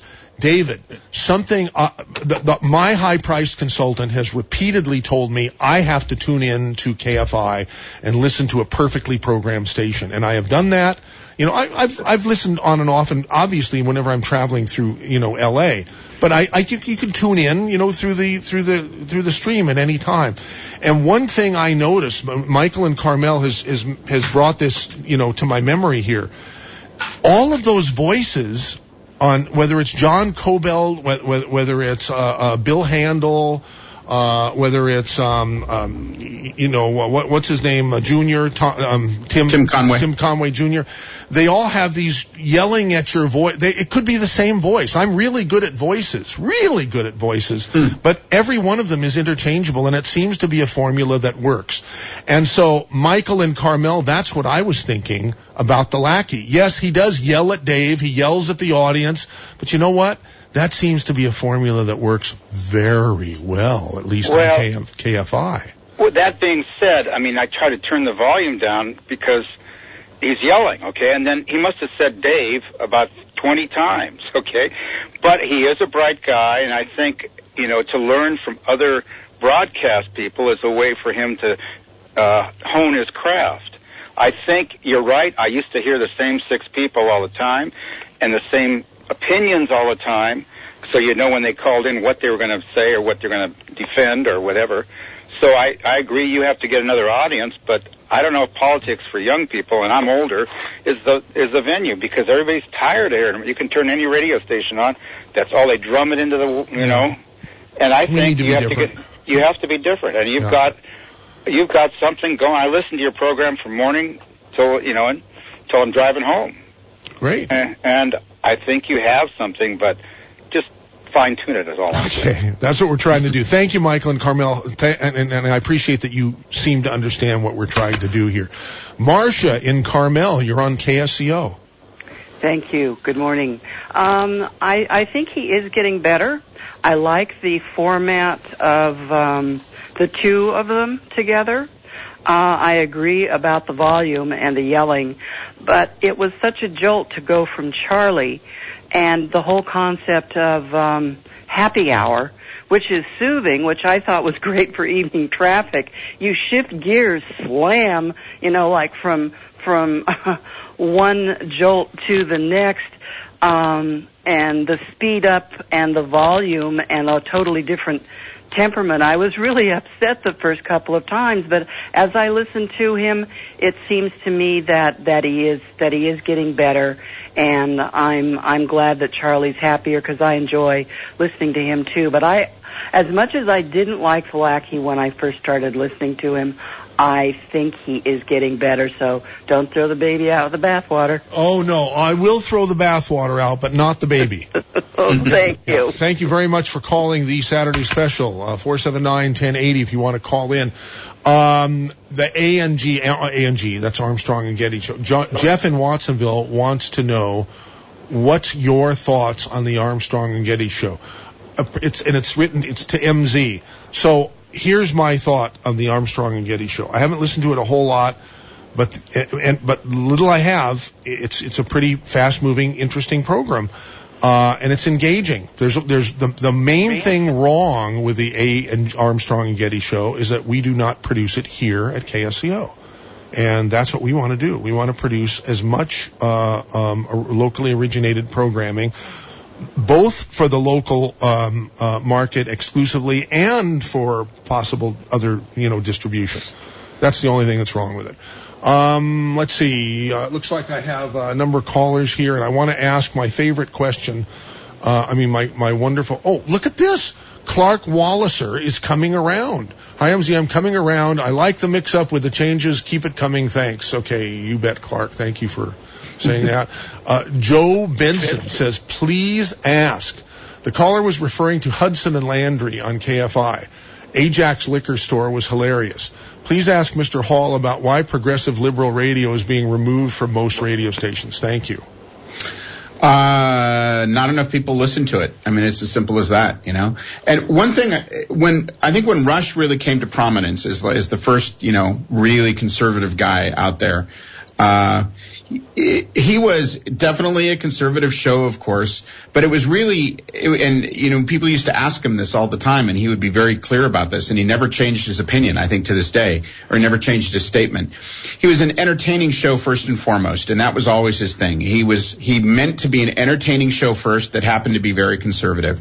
And I think a lot of these, Um, shows, liberal shows that have come on, unfortunately, didn't go, didn't look at it the same way. And it was more important for them to be liberal first and then everything else. And I, I don't think it works that way. I don't think it works that way really with conservative shows either. So they just, they just could never really get enough of an audience, most of them, unfortunately. Okay. Michael, are you there in Live Oak? I am here. Okay, you're on the air now. Uh, very quickly, I think what the, um, the afternoon program has going for it, like all the great sort of duets in radio or in entertainment, Abbott and Costello, and years ago you had on, uh, was it John and Ken? The, the tension between the, the mellow, relaxed person and the sort of in-your-face guy who never really shuts up, that's engaging. The, the, that, that's my impression of it. Okay, hey, good point. Makes sense. Thank you for calling the Saturday Special at four seven nine. Sure. four seven nine, ten eighty. Take next. That would be Sharon in Santa Cruz. You're on the air, Sharon. Thanks for calling. Hi. I just had a comment about Lackey, it was, and it's just my personal opinion. I like the show. However, I just feel he gets too too loud, too boisterous. I think he's very sincere in what he has to say, and it's not so much what he says, it's how he says it. Okay. And I think if you could just, if you could tone it down just a little, because really, I, to me anyway, just my personal opinion, when you scream and yell, it turns people off. Got it. Or can turn people off. It doesn't turn everybody off, okay. But unfortunately for me, it does. Thank you, Sharon in Santa Cruz. Jim in Santa Cruz, you're on the air on K S C O. Hi. I just wanted to thank you for your efforts in trying to uh, offer a better product. And, uh, but, uh, you know, your show's great as far as I'm concerned. I think one, one thing I'd like to say is that, uh, if you're thinking about getting rid of Rush, I think Roger Hedgecock would be perfect. He well, if we were to get rid of Rush, chances are we would, we would plug the slot with, uh, Alex Jones, who's live and who's live at that exact time. We have, um, uh, Alex live, uh, from nine to noon on the sister station on K O M Y here. So that's probably what we would do if, uh, if for some reason we didn't have Rush. So. Yeah, I just, you know, he's, uh, he's got a real solid grasp on what's going on in or California. We would, or we would put Charlie Friedman in there. I mean, Charlie, as soon as he heard that we were even thinking about that a couple of years ago, he said, M Z, I want to put my hat in the ring for nine to noon. Absolutely. So who knows? All right, well, thanks. Thank you. Uh, there goes Jim in Santa Cruz. Here is uh, Aaron in Monterey. Aaron, you're on the air. Hey, guys. Um, I just want to say Lackey is uh, two words, smart and funny. And that's he's got it all. I mean, uh, you know, Rush Limbaugh is the same. But I think uh, Lackey really is smarter and funnier. And I can hear he's been fine-tuning, and uh, he's getting better and better. And um, It might be also about kind of um, the producer, like the material. You know, he needs material, and he's quick with. Well, like he, the other he's day, his own producer at the moment. If well, I think maybe it, yeah. you could help him out and yeah. uh, get some, you know, get some some some topics and stuff. Um, you know, the water cooler kind of thing. But he's so quick and funny. Um, he killed us the other day with this uh, Billy Sunshine. He called him Sir. Uh, and Billy said, "Don't call me sir." And he said, "I call everybody sir that wears Hawaiian shirts." You know, we, we were dying. We almost ran off the road. Okay. You Great. Know? Hey, Aaron, thank you for calling the Saturday special. Gary in Capitola, it's your turn. Hi, yeah. How are we doing today? Good, Gary. I just wanted to throw in mine for Charlie. I'm used to listening to it when I get off work at four o'clock. Use a uh, smartphone. Uh, use I, the internet. You know, you, you you can do that. You can still do that, even though he's not on live then. You can still do it. I need uh, to get that point across to you and everybody. But that would also mean just another lost radio listener from four o'clock on, because I don't, at my age, I relate more to Charlie, and I don't have the patience for the bickering and the lackey. Like I say, it, like I around. say, don't listen then. Listen to Charlie then, just like you used to. It's real easy. Just do it. Anyhow, um, thank you for calling the Saturday special. We appreciate it. That was Gary and Capitol. We got five minutes left, and I want to ask David G. Hall the question that's been bothering me for two and a half years. Uh-oh. Why has some broadcaster not picked up on the incredible opportunity to reintroduce the K G O experience to the San Francisco Bay Area? Why? Can you tell me? Cost, probably. As you know from putting on a radio station where you have, you know, a pretty, you have a way above average amount of live and local content on your radio station. Uh, imagine putting on a station, you know, where you have to hire all those guys and producers and call screeners and just, I think, cost more than anything. Well, I think there's there's different ways to do things where everybody can have a smile on his or her face, where it doesn't need to cost that much, and people don't need to necessarily work for free, but they could be entrepreneurs in the process and maybe make more money than when they were employees, you know? Well, not everybody thinks like you do. That's a pretty creative way of looking at it, actually. But well, then again, you have a pretty creative way of running your radio station there, and you know, listen to all these callers you've had in the last two hours. You've you have a lot to show for the, your creative way of looking at it. I think a lot of broadcasters aren't so creative. They're more, they're they're much more business oriented, and they're pretty narrowly focused on, you know, they need a return on investment, and they need it to be immediate, and they need to have the lowest possible costs, and how could they ever hire all those people and put them all on the radio and and actually make money right from the get-go? They probably can't, and they yeah. could never figure out how to do it, you know? Uh-huh. Well, but I, I think that's the biggest thing. It's just cost. That's expensive. And I don't mean, you know, the guys made huge salaries. I know they did, but I'm sure that, you know, many of them would do it for a fraction of what yeah, they yeah, were making. Yeah, Ron, Ron Owens is a perfect living example of that. He's the last uh, uh, shred of, uh, yeah. of the old K G O, you know. Yeah. So the, the, the last know, vestige of salaries. I just mean, as you know, you know, from running your business there, you. None of those guys could produce their own show, and so you have to have a producer, and you have to have someone to answer the phones. And now you're so if three you have that for one, for if you have that, shows, if you have that for one, you have it for twenty. I mean, it's an infrastructure; it's either there or not. Yeah, but nope, not a lot of broadcasters are willing to invest in that infrastructure anymore. You know, you're you're rare. Not a lot of people think like you do, unfortunately. Hmm. Really, unfortunately. You're very kind. Thank you. Um, no, I, I mean that, you know. Um, look, a few years ago, when I, my last year at, when I was at K F I, so this would have been two thousand two, I think, I, uh, Clear Channel had uh, picked up K F I and its sister F M station, and so we went from being part of a private family-owned company to being part of the, you know, the huge Clear Channel. And yeah. so... They they asked me if I would oversee the programming in a bunch of different markets for them, the news talk programming in a bunch of different markets. So I said yes.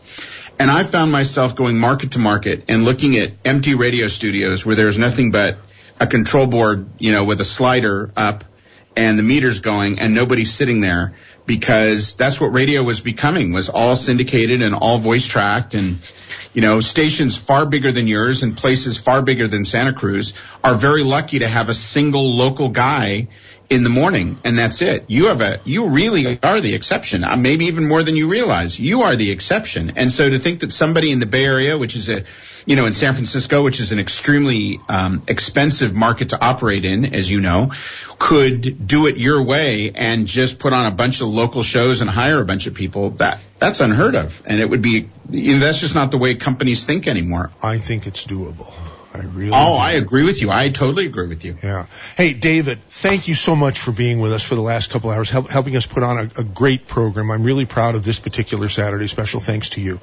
And oh, so this has we, been we, great, Michael. Wish you thank continued you. success, and uh, understand you're going to be up here uh, in the in the coming uh, not too distant future. And I will be very insulted if you don't come by and let us give you a tour of the place and have lunch and so forth. Okay? A- absolutely. Appreciate I'll see you. Soon. Thank you. Take care.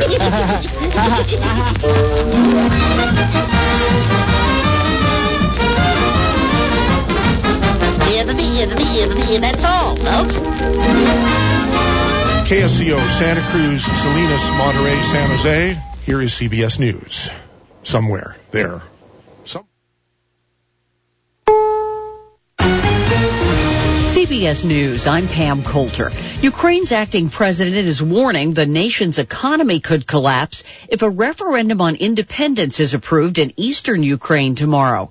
Sky News correspondent Katie Stollard says both sides are expected to spin the results. The authorities in Kiev, the politicians in the West, will say that this is illegal. It is a referendum that has no basis in law, which is being policed and counted by the pro-Russian separatists themselves. The separatists will say, assuming this goes their way, that the people have spoken, they have a democratic mandate, that what is happening here is a genuine popular uprising.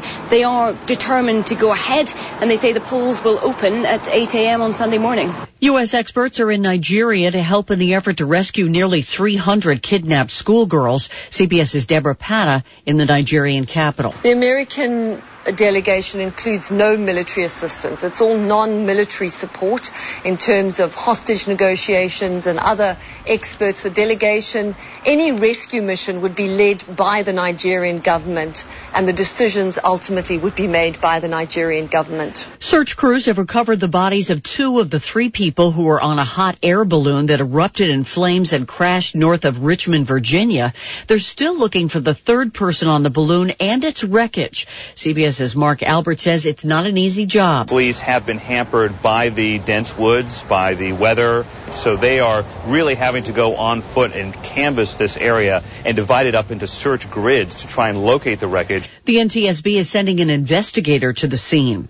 How do fans feel about changes at the top of the L A Clippers? The man chosen by the N B A to run the L A Clippers, Dick Parsons, is a former chairman of both Time Warner and Citibank. He is also black. Clipper fans at last night's game were more fervent than ever in their desire to see the current owner, Donald Sterling, and his family removed from the team. It's probably best not to have the Sterlings involved with this team at all. The N B A has made it clear it wants the Sterling ownership to end and has said it's willing to force Sterling out if necessary. Steve Futterman, C B S News, Los Angeles. Many of the unidentified remains of people killed at the World Trade Center are believed to be those of New York City police and firefighters. The remains were taken to the site today, where they will be placed underground in the September eleventh museum. Rosaline Talon, whose brother was killed, prefers an above-ground monument. Nobody listened to us. Nobody cared what we had to say for our loved ones. Some families of victims do not object to the location of the remains. No injuries are reported in a landslide that blocked the Cedar River in Washington State's Maple Valley. It has caused flooding to some of the homes in the area. This is C B S News. M S N B C presents Growing Hope. When a voice is empowered to action, when a light shines on equality and justice, the seed of hope is sown. It drives you to tackle the hard stuff. To stop gun violence, protect voter rights, to fight so that everyone has access to health care, and make sure no one falls through the cracks. As hope grows, so does the power of people. Learn more at M S N B C dot com slash growing hope. What do you mean you got there exactly on time? Ever since we started using Fleetmatics to keep track of our trucks and vans, our business has been running really smoothly. Are you telling me you've cut your fuel cost? The boss doesn't have anything to yell about anymore, but some habits are hard to break. Oh, great. Another call from a happy customer. Fleetmatics takes the drama out of business. Make fleet tracking more intelligent with real-time tracking, fuel monitoring, and more. Visit Fleetmatics.com slash start or call one eight seven seven, three five zero, D E M O for intelligence at work.